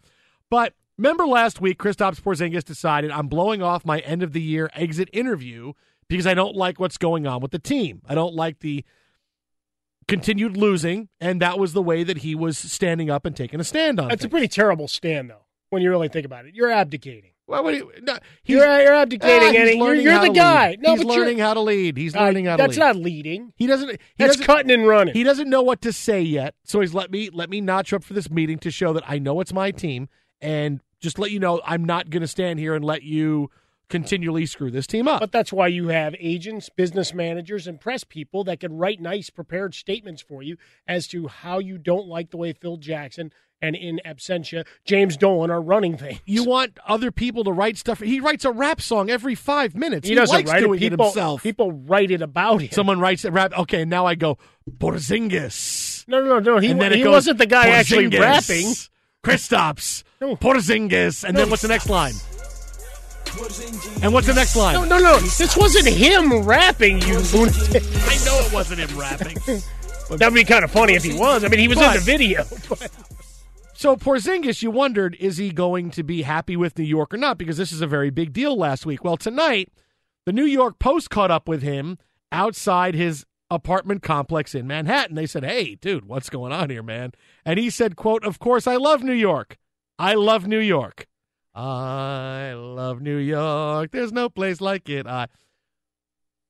But this underscores again, and I've just how bad Phil Jackson is as president of the Knicks. Because for all the different things we talk about with Phil Jackson, and lately we've spent time talking about public relations wise, how bad it's been with him, how he's lost his touch with the media, how every time he, he, he is pushing Carmelo Anthony out of New York and not looking good. Porzingis is at the heart of the issue, which is he doesn't like the way the team is going. And think about this for Phil Jackson, okay? And how bad he's been. In one year, he decided to do a 180 on the direction of the franchise. When he took over three years ago, it was I'm going to evaluate, we're going to get young players in here, and then that's how we're going to build. And that's what he did the first year. And the Knicks lost. And then Phil Jackson realized, well, wait a minute, I don't really have the, the cachet here in New York to say, listen, I have patience. He had Porzingis, he had Melo, but you know, they still lost 50 games. So what did he do? In one off season, the guy with 11 championships, most respected guy in the NBA, decides, no, screw it. Let's go band aid. And he signs Derrick Rose and Joakim Noah and Brandon Jennings and says, no, no let's do it because obviously this way isn't working after one year. If any other GM in the NBA had done this, they'd have been laughed. They'd have said, this guy doesn't know what he's doing. now, to be fair, most people don't know who virtually every other GM is in the league. Right, but if it was anybody else, any other team, if it was Danny Ainge, if it was Well, Danny Ainge Pop- is whatever it is, crushed right now. Wh- wh- whoever, whatever. But look, you, you get what I'm saying. Mhm. Any other GM would have been, you don't know what you're doing. You go from we're going to build through the draft, we need young players, and we're going to do it the right way. To screw it, let's just put a band aid on it and fix it. This shows you Phil Jackson does not know what he's doing because anybody else would have been, "What are you doing?" But no, he signed Joakim Noah and, Dar- and what did I say when those when those signings happen? I said, "Well." They'll win a couple extra games, maybe, but they're not going to make him any better because Derrick Rose can't stay healthy. Joakim Noah can't stay healthy, and Brandon He Jennings- tries hard. Who knows? Who knows? Yeah, he tries hard at free throws. Uh, and you know, Brandon Jennings. Who knows what you're going to get? Th- This is this was when you completely change direction of your franchise in one off season. You go from a guy with a vision to a guy who doesn't have a vision, and now they want to go back to that way. Now Phil Jackson says, no, it's not about veterans. It's about getting young players to buy into the triangle. This is now going to be the third change of direction. You went from your first one with young players, now it's going to be the band aid. Now it's back to that. Really? And you still have a job? But you seriously? To, but you've got well, you just got your two year, you know, option picked up. Mm. Uh, but you got to remember now you have to go the young cheap way because you're saddled with Joakim Noah's uh, contract, which is bloated beyond all belief. I mean, that's the you know something in the back of the fridge that's just been left to grow on its own, like we find here uh, out of the Geico Studios now and again. So he's got no choice. Plus, you also, if you're going to force the triangle, you got to get folks that aren't set in their ways, guys that aren't, you know, long tenured veterans. Like, no, forget that. I play my style. So you're you're trying to force people into this system, saying, look, it worked for Jordan. It's got to be good enough. And they like, I, I read about him. It's 2017. It's got to work like it did in 1994, right? Game hasn't changed at all. Go ahead, Golden Headphones. I'm a little lost here. What Yeah. part of this Porzingis story is great for the Knicks? The part that Porzingis realizes it's his team, I can take a stand, and I realize what I say and what I do matters. But in And his statement, he didn't even mention the Knicks. Nothing just- about the Knicks. That's the beauty when of it. asked if Just- he wanted to be a Knicks next year, his response was, "I love New York. I love New York. Who doesn't love New York? Everybody loves New York. Look, I would be concerned if he said, I love Brooklyn. I would be Whoa, concerned if I were you. What do you mean I love Brooklyn? Whoa, whoa, whoa, no. But he said, I love New York. The Knicks are the only game in town. Unless he's going to go play for the Mets, everything's going to be fine. He likes being a star in New Future York. Future Laker. He'll be just fine. Him too? Twitter and how about a fresca? Frostberg's got that whole wish list of guys. He Paul thinks George is coming. coming. He's like the Knicks. He thinks everybody's coming, and nobody is. Oh, we'll get Paul George. We'll get Porzingis. We're going to get Lonzo Ball. We're going to get LaMelo Ball. We're going to get Jello Ball. We're going to get Lucille Ball. We're going to get all these balls. You really ju- you just need to start building statues of guys on the plaza.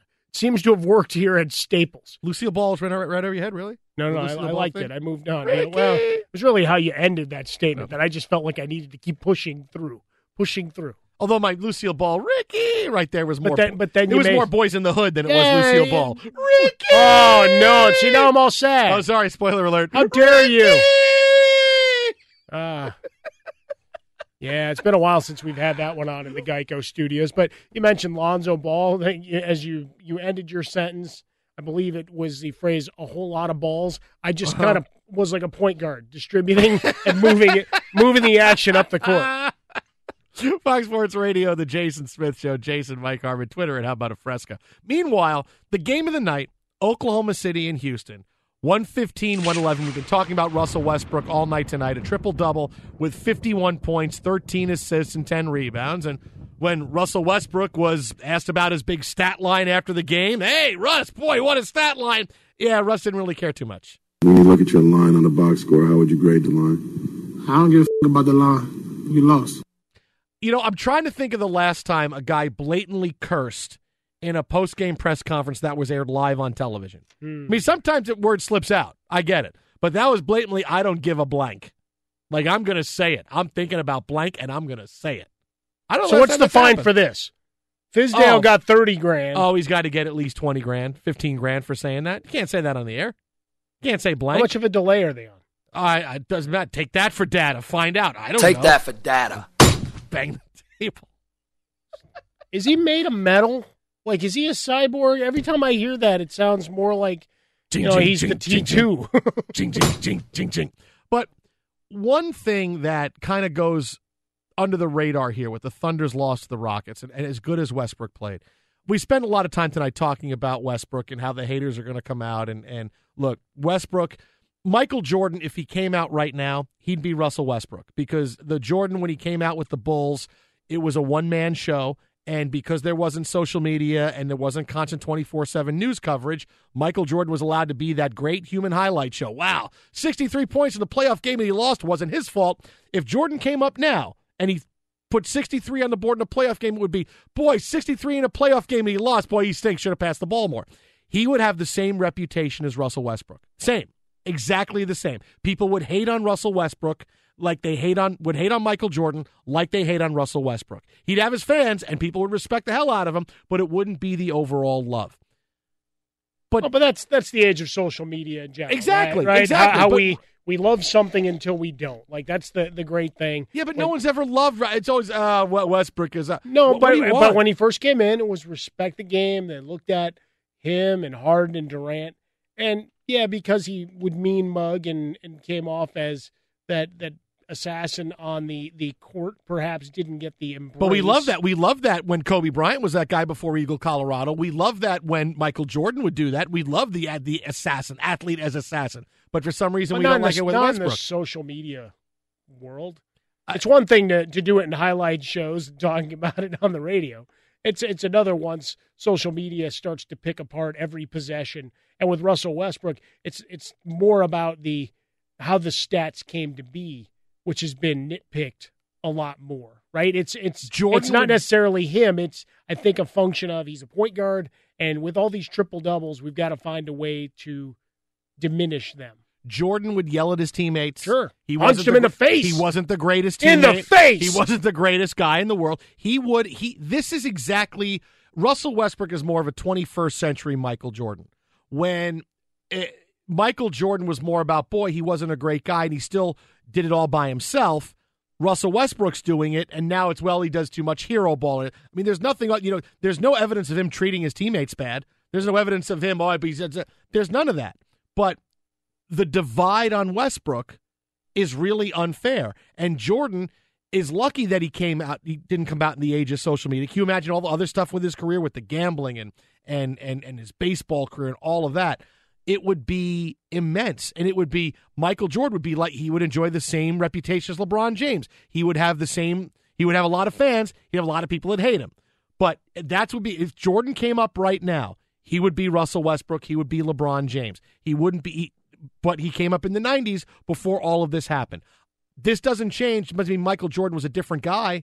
It was just there was none of the 24 7 instant analysis opinions. My voice can be heard like there is now. No, that's right. And you go back the gen- even the generation before that, and That's and that's not just, fair. That's just the way It's- it works. it's not- Technology and stuff. It's not right? fair to Westbrook now. It's not fair to, because n- no one's making no one's making great calls or great reasons why they don't like him. It's just well he he shoots the ball. Every star shoots the ball. Who else do you want to shoot the ball at the end of the games? Well, he should pass to somebody else. Who? Oladipo? Steven Adams? Who do you want to pass the ball to? Hey, they gave keeps- up a lot to bring he- on Oladipo and his 16 point a night average. if he keeps a team that's dead from the neck up in the game for three and a half quarters but misses shots in the final five minutes, it's his fault. I mean, it's not fair. It really isn't fair. That's the life of a superstar. Mm. Twitter it happened, yeah, but it's it's more it's more about him than it is for any other star in the game. Glow. No one said any bad things about James Harden this year. No. Every, oh, I love James Harden. Well, it's because he doubled his He- assist and- total. well, and he dumped the Kardashians. There's Well, that too. that's true. But it's it's Westbrook's held to a different standard than even guys like LeBron are now. 877-99 on Fox, 877-996-6369 or Twitter. At How About a Fresca, the Jason Smith Show. Golden State right now putting the finishing touches on a 107-81 victory over the Portland Trailblazers. Less than a minute to go. Coming up next, we break down the big night with Chris Broussard, Fox. I don't give a f- about the line. The Russell Westbrook, I don't give a blank about my stat line. Derek Carr, David Fizdale remix here on Fox Sports Radio, the Jason Smith Show. Just keep waiting for someone to keep yelling. I don't give up. I don't give up. Jason Mike Wow. Harmon live from the Geico studios. We'll get to Russell Westbrook cursing in his post game presser about triple double, no triple double. I don't give a blank because we lost. But first, the biggest question of the night goes to our next guest joining us now on the hotline. Fox Sports One NBA insider, our teammate here at Fox Sports Radio, Chris Broussard. Chris, the biggest thing, I mean, I, I, I want to know, I want you to pull out all your stops. The Warriors beat the Blazers 110 to 81. The star of tonight's game, with no Kevin Durant, was JaVale McGee with 15 points in 13 minutes. What is Shaquille O'Neal going to do instead of Shaqtin' a Fool in the postgame tonight? I was trying to think of something to tweet, but I couldn't think of anything clever enough. But hey, man, look, you got to give JaVale McGee credit. Like you said, the 15 points in 13 minutes, also four blocks. And their defense was the story. I mean, in addition to McGee really stepping up with his stat line, their defense was the key. They stifled McCollum and Lillard, and they held the team to like 30% shooting, something like that. Um, this team is just phenomenal, and you wonder if anybody's going to be able to like make them, uh, give them a competitive series, uh, whether they got KD or not. I mean, they they look they look that good. Pretty amazing that you can win by 29 and Klay Thompson and Steph Curry combined to shoot 33%. Yeah, yeah. It, it really, you know, a lot of times people focus on the stars, but their role players. I mean, I know they struggled early in the season, but when KD went down, that's when guys like Iguodala, who, you know, uh, Iguodala, Livingston, and um, uh, uh, there was one more, David West, stepped up and began playing better. And I felt that that would be a strength of theirs heading into the playoffs. And it's not just them. I mean, Ian Clark, Pat McCaw has given them some great minutes. Obviously, McGee. Um, I thought that would be a strength of theirs heading into the playoffs because, you know, they the bench found itself, and that was really the only weakness you could point to on this team. But I don't think you can point to that anymore. The other game tonight, earlier, of course, we all were glued to the TV. Houston beats Oklahoma City 115 111. Russell Westbrook, a 50 point triple double. When he was asked after the game about his stat line, he said, I don't give a blank because we lost. What did you take away from this game tonight? Well, you know, I, picked Houston in seven in the series, and I still think it's going to be a good, long, competitive series.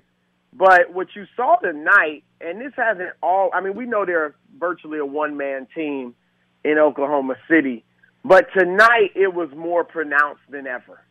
You know, and some of that was Westbrook taking 40, I think 43 shots.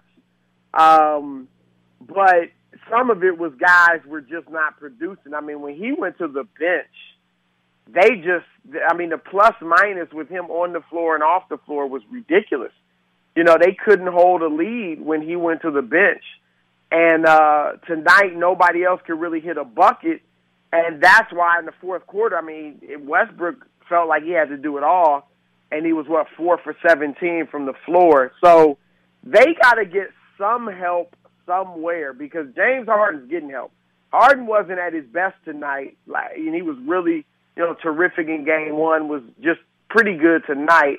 But Eric Gordon and Lou Williams were terrific off the bench, and that really was the difference. It was a team, a team with some depth against a one-man whirlwind, and the team won out.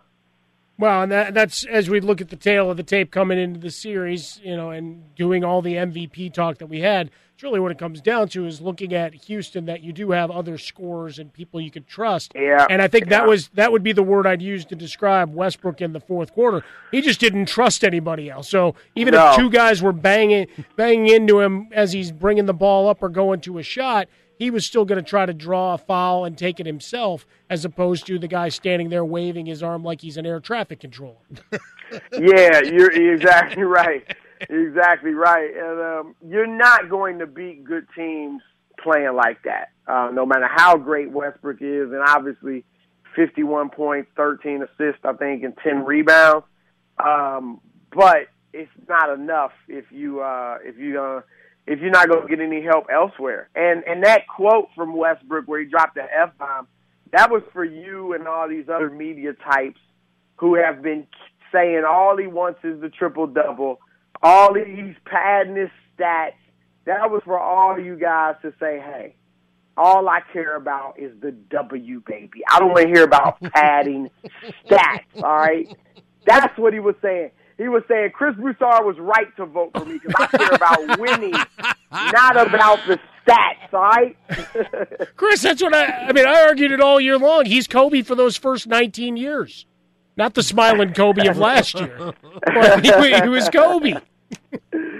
Yeah, I hear you. I hear you. Nobody knew who that Kobe was. Well, let me tell you, it was ridiculous. let me tell you this. Another guy who's all about winning is Kristaps Porzingis. We saw the story tonight. Yes. he was. He Yes. was. He was. They, the New York Post corralled him outside his apartment, and he said, "No, no, I love New York. I love New York." Porzingis, who of course blew off the end of season meeting because he didn't like the direction of the New York Knicks. Now, follow me on this, Chris, because this is this is my opinion of how the Porzingis thing has played out. He knows it's his team now. He knows it is. He's not comfortable with talking yet. So he says, let me do this, and this lets people know exactly how I feel about the team. I'm not going to tolerate losing because this puts a spotlight on Phil Jackson. If GMX gets a job with the Knicks and says, the first year, we're going to go with young players and build through the draft. And then after you lose 50 games, GMX says, you know what? That didn't work. I'm going to sign some stopgap guys like Noah and Rose and Brandon Jennings, and we're going to do that. And then that doesn't work. It's a 50 loss season. And then the GM says, we're going back to the young guys so they can fit into my. Everybody would laugh that guy out and he would, he would lose a job, but it's Phil Jackson. And you got to realize he's done a horrible job with New York. Forget about the publicity with Carmelo Anthony and all the stuff he's losing his touch with the media. I mean, changing three times his philosophy for a team, Chris. Come on. No, I mean the one the the one good thing you can point to is that he drafted Porzingis. Yeah, and I give you I give you some credit. I give you some credit for Hernangómez. Yes, Willy give him Hernan credit Go- there. You know, he's he's yeah he's played well, but the problem is that Phil's pissed off uh, Porzingis. You know, Por- Porzingis is smart enough. He's been in New York long enough to know to say the right thing when the New York Post, you know, hems him up. But um, this is a real problem uh, because if Porzingis is sitting there thinking, "Man, I don't want to spend like, you know, my next six, seven years of my career, the six, seven, first six years of my prime in this dysfunction, in this circus atmosphere, where we don't know, to your point, where, you know, our philosophy's changing every year. You know, Phil is going at star player. Maybe next time it'll be me, you know, instead of Melo once it becomes my team, as you said. And, you know, you rarely see a guy leave a city after, before his first max deal, you know, like instead of taking that money. But uh, they got to make sure that does not happen with Porzingis. I said it today on TV. I think he's the most important player that they've had since Patrick Ewing. Now, he's not the best yet. I mean, Melo is better, and, you know, Amar'e, when he got there, was better, and Sprewell and Houston, you know, obviously had some big years for him. But those guys weren't building block guys of a potential contender. And, you know, they, they never kind of, they were supposed to be, but they never really panned it out like that. Porzingis is the guy you drafted. He's homegrown, so to speak. Um, and you hope that he delivers you a Ewing type run. And if you're already pissing him off in his second year, um, I, I mean, if I'm in his shoes, I'm I gotta admit, I'm saying, you know what? I gotta do what's best for me because this is a madhouse, and they don't know what the heck they're doing. You know what I'm saying? Like, so they better straighten it out. They better straighten it out. Follow him on Twitter at Chris underscore Broussard. That's at Chris underscore Broussard. And the latest in the zone podcast, he talks LeBron, Phil versus Melo, and how to fix the Celtics. At Chris underscore Broussard. There Take it is, the pin data. tweet at the top. Chris, as always, man, appreciate it. Next time I see you, we got to talk because I finally saw Get Out. We got to talk about it. We Oh talk about yeah, that movie. definitely, Absolutely. definitely. And and and hey, and always remember this: you will not rook me. That I is not a rookie there you go. Sports, but you will not rook me. But they're not going to rook us. Well done. well Take that for played. data. Chris All right. Broussard. See you, See you, buddy. Chris. We'll talk to you soon. Look at that. Listen, you pissed off Porzingis in his second year. I mean, th- th- how impo- He's a Latvian kid that barely knows the country, and he, oh, I'm so happy I'm a star in New York, and you've made me mad in, in, in two years. Just how fast that went from Oh, being the, oh, the Phil. darling and hey, let's trot him out for signings and appearances and this is our new guy. And now you're going to try to trade Carmelo Anthony for a bucket of balls and expired contracts of guys sitting on couches. You're not getting anything viable back for him. Please. Twitter and How About a Fresca. Great visit, as always, with Chris Broussard. We're live from the Geico Studios. Coming up in one minute, something that shocked me today, and I didn't think this subject could shock me, but it did. First, here's what's trending. Fox Sports Radio, the Jason Smith Show from the Geico Studios. Call 1 800 947 Auto and find out how much you can save on auto insurance. Today, the Patriots visited the White House. Half the Patriots, Super Bowl winning champs, attended. 34 attended, 68 were invited. Tom Brady did not go. We told you earlier in the show why Tom Brady chose his image and his career over his friends, quote, in President Donald Trump, because he just got his image back on track. He wasn't going to wreck it by going to the White House and have people say bad things about him. He could have worn sleepwear. He could have. He Could have put his own handed TB12 veggies. stuff for Donald Trump. Could have done that. Uh, but as anybody who is an entertainer, they will always choose their image, their career over their friends and their family. Write it down. But something Pretty damning. Uh, it's it's true. on- No, it's but it's true. It's true about people they're that, career that people. are in these businesses. No, but they're all career people. Everybody Every no, people have a career, but when you're talking about a career in the public spotlight, when people desire that hug, that image, that money, that chance of the golden lifestyle, everybody is always going to choose anything to do with that over friends and family. Well, because I think I'm going to turn heel on air. Okay. I think I've been pretty. I mean, that'd be and- pretty cool. And, and I think I'm just going to go the other route and try to get the the hate viewing numbers up. Why'd try- you watch longer? Because I hate that guy. anybody who has that career wants a career in entertainment, sport, whatever. They will always choose that over their friends. It's a shame, but it always happens that way. But that's not shocking to me. This is what was shocked, even though I shouldn't be shocked. Rob Gronkowski visited the White House, and as part of his visit, interrupted press secretary Sean Spicer's briefing, asking Spicer if, uh, "Hey, need me to come up there and uh, take some questions?" Can I just need some help? Uh, I think I got this, but thank you. Uh, maybe. I'll let you. All right, thanks, man. I'll see you in a minute. Uh, hold on one second. Right, that was cool. Rob Gronkowski interrupting the much maligned Sean Spicer's press briefing to see if he needed any help. This is why this is shocking to me is that the casualness and this is something you know, you know, love Donald Trump, hate Donald Trump, it doesn't matter. The casualness of this White House is stunning.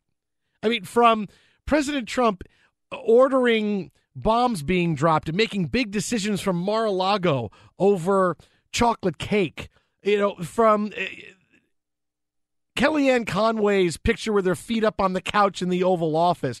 You know, Trump on Twitter, whenever he feels like it, tweeting out stuff about whatever the hell he wants to, getting his news from television. You know, getting his news from Fox News, a different place he watches on TV. The casualness of this White House is stunning. And to say, hey, you know what? Yeah, let's do a bit where Rob Gronkowski comes in and and you know interrupts Sean Spicer's briefing. I mean, even that shocked me, and it shouldn't because this White House is the definition of casual. I can't believe guys actually wear suits. I expect them to come in dressed like you a t shirt, shorts, flip flops like you're wearing today. Yeah, ready to go. Uh, I got my suntan lotion on. What do we got? I'm going to head out after this. What do, you, what do you want to know about? What do you want to talk about? Not Russia? a single What do you got? guy. North Korea? What do you want? No, not a single guy running around the White House or any of those grounds have the calves to match mine. Can't do it. They, no, they probably. That, well, I don't know. I think the Secret Service guys probably do. I would take Secret Maybe Service calves over yours. I think you're you're you're faulty logic. What? Faulty logic. I'm taking a Secret Service guy over you for calves. I'm not saying for for wit and for radio No, personality. I, I think you've now demeaned just- me just one too many times. I, I. I think really you you say shots at me. you have the calves of a Secret Service agent, like me saying I could be shortstop of the Mets. You Look- have said that Look in how good Cabrera's been the last couple of years. I couldn't beat him out. Now, could I beat out Reyes at third? Absolutely.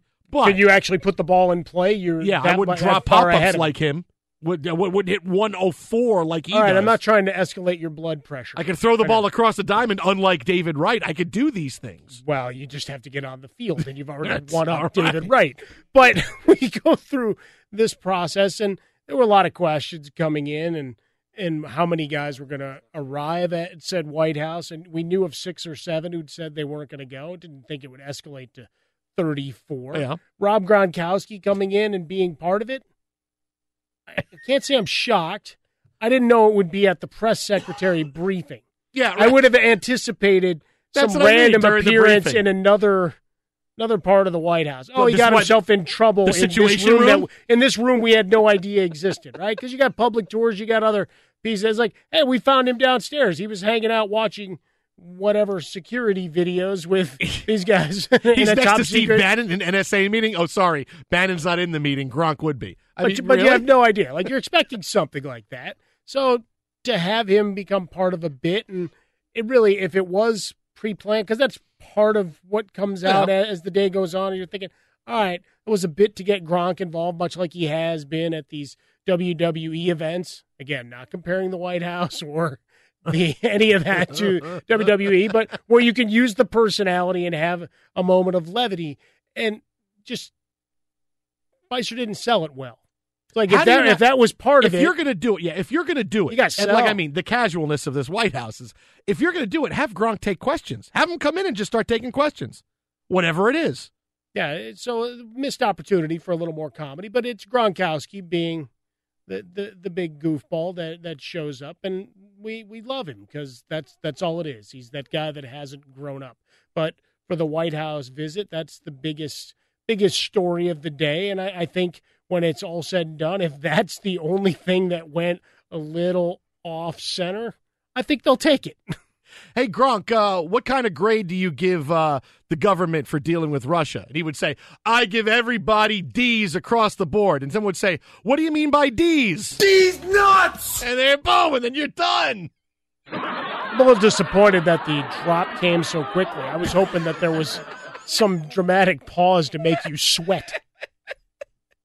Hey Gronk, what do you think about uh, radio legend Rick Dees? These nuts! nuts! All right, thanks. I appreciate that. At times, there were some bits that got a little out of control with Rick Dees. There's no question about it. Hey, Gronk, did you get D's when you were at Arizona? D's nuts! All right, thanks. I appreciate that. I had to stay eligible. See, now you're just celebrating it. A little bit too too much. Short fiesta. Twitter. Twitter. How about a fresca? The Jason Smith Show. Jason, Mike Harmon. We are live from the Geico Studios. Coming up next, we're gonna play Guess the Fine. I'm very, very excited about Shut it. up, Tim. This is Yes! not about you. And hopefully, we get a little bit of Bruce juice. Fox. No R. Kelly. The streak is over. What the hell, man? This is like this is like JaVale McGee missing a shot. I don't know what to do. This is Ripken esque right here. Ah, just had to wait a little bit. Heart rate started rising. Ah, you all right now? You better. now I can get back into a more of a slide over baby right. hot oil kind of mode. That's good. Taking me off schedule. Get ready for the line. Get ready.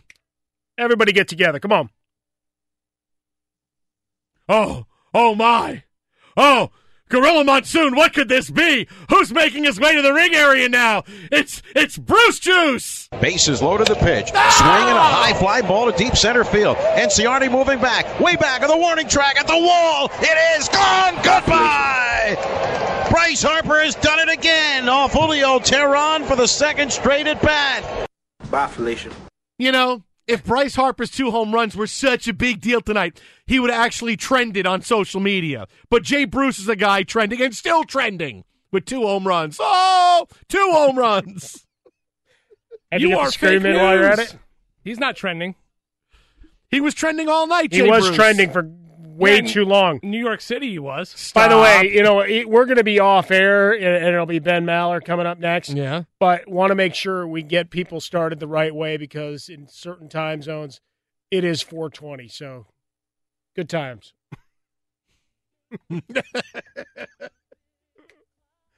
now you're talking. Love, lo- lo- loving 420 like that? Hey, man. Get you in the mood.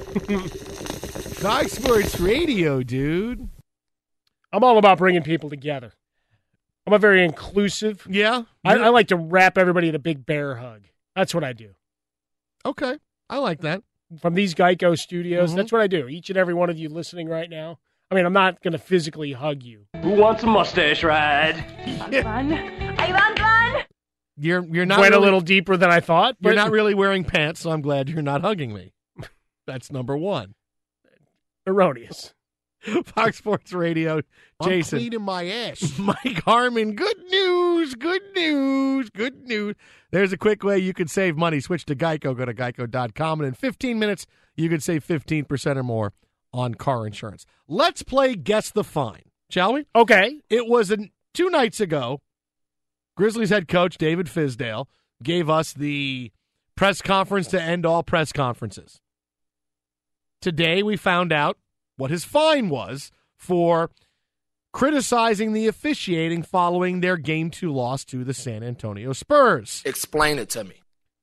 Well, here's what happens, David. When you criticize officiating, the NBA doesn't like it. But they're not going to rook us. And no, they but they are going to get money from you. The thirty thousand dollar fine that Fizdale accrued today 30 for his press conference is going to be paid by the Grizzlies players. Grizzlies point guard Mike Conley says he and his teammates will pay the fine that Fizdale got. Quote, we told him right away, you're not going to have to pay that, which is kind of awesome. Conley sent Fizdale a, uh, a text at four in the morning saying, thanks so much for that. Obviously, it blew up all over the place. So that's $30,000 for David Fizdale. Can I put it in 30 perspective to how much that is in Mike Conley's deal? Sure, go ahead. It is point zero zero zero one nine six. Really? Yeah. Oh, that's awesome.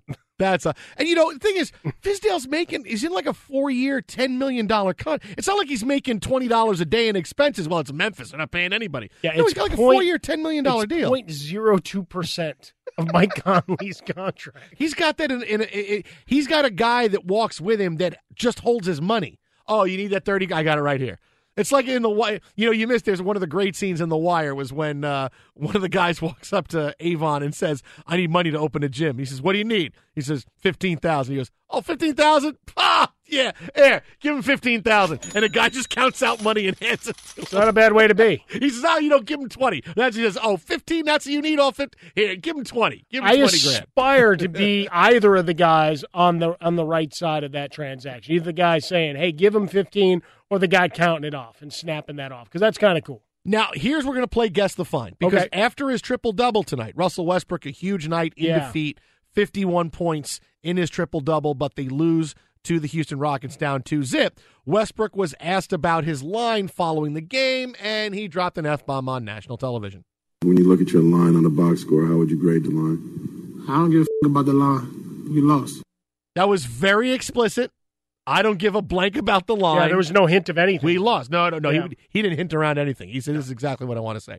So let's play Guess the Fine. I'm going to say that is a $15,000 fine for Russell Westbrook. Not, he didn't criticize anybody. Yeah. He didn't. He didn't make anybody look bad. He just, you, oh, you can't curse on national TV. Fifteen thousand dollars. See, I think he gets an extra 10 grand for the choice of curse word.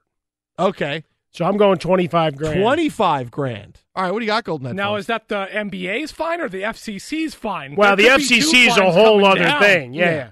For Oh, him I can't- an F bomb. I can't believe that was uh, put out there. No, no. Yeah, the but if they can go hundreds of thousands of dollars because you have a giant star on your boob, they they can get after him for cursing. No, but- but we'll know. We'll know the NBA. We're going NBA fine first. Seventy five k. Whoa, seventy-five k. Yeah. All right, so I'm going fifteen. You're going twenty-five. You're going seventy-five. So that's more than double worse what Fizdale did. Take Yeah. that for data. Well, Fizdale didn't Take that curse. for He only got angry for a couple of seconds. We played it and watched it repeatedly in the Geico studios. It's one of the finest non-rant rants we've ever seen. Now fifteen grand. 15, 15 I- I'm going to say fifteen grand. Who's paying it? Uh, Russell Westbrook's going to get everybody else he didn't pass to tonight to pay. How for about it. that? Now you're talking. My buddy Ben Maller coming up next. Twitter at How About a Fresca, Fox. At Bet365, we don't do ordinary. We believe that every sport should be epic. Every home run, every hit, every inning, every play. From the moments that are legendary to the ones that fly under the radar. Whether it's a walk-off grand slam or a base hit to center field. Whatever the sport, whatever the moment. It's never ordinary at Bet365. 21 plus only must be present in Ohio. If you or someone you know has a gambling problem and wants help, call 1-800-GAMBLER.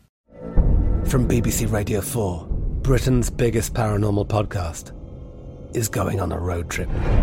I thought in that moment, oh my God, we've summoned something from this board. This is Uncanny USA. He says, Somebody's in the house. And I screamed. Listen to Uncanny USA wherever you get your BBC podcasts, if you dare.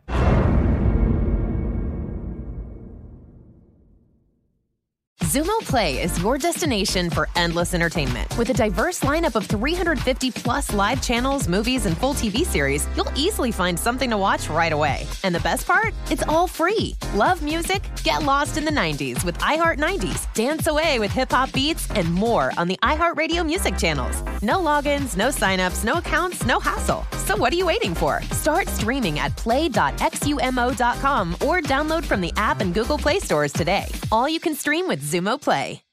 Xfinity has free premium networks for everyone this month, no matter what kind of entertainment you love. Addicted to true crime? Catch killer cases and more spine-tingling shows on A&E Crime Central. Crave adventure? Explore Asian action movies on Hayya. Searching for something extreme? Check out skating, snowboarding, and more on Fuel TV Plus, the global home of action sports. And find crowd-pleasing bops on iHeartRadio's Hit Nation playlist. There's new free shows and movies to love every week. Say free this week in your Xfinity voice remote. This is Malcolm Gladwell from Revisionist History. eBay Motors is here for the ride. With some elbow grease, fresh installs, and a whole lot of love, you transformed 100,000 miles and a body full of rust into a drive that's all your own. Brake kits, LED headlights, whatever you need, eBay Motors has it. And with eBay Guaranteed Fit, it's guaranteed to fit your ride the first time, every time, or your money back. Plus, at these prices, You're burning rubber, not cash. Keep your ride or die alive at ebaymotors.com. Eligible items only, exclusions apply.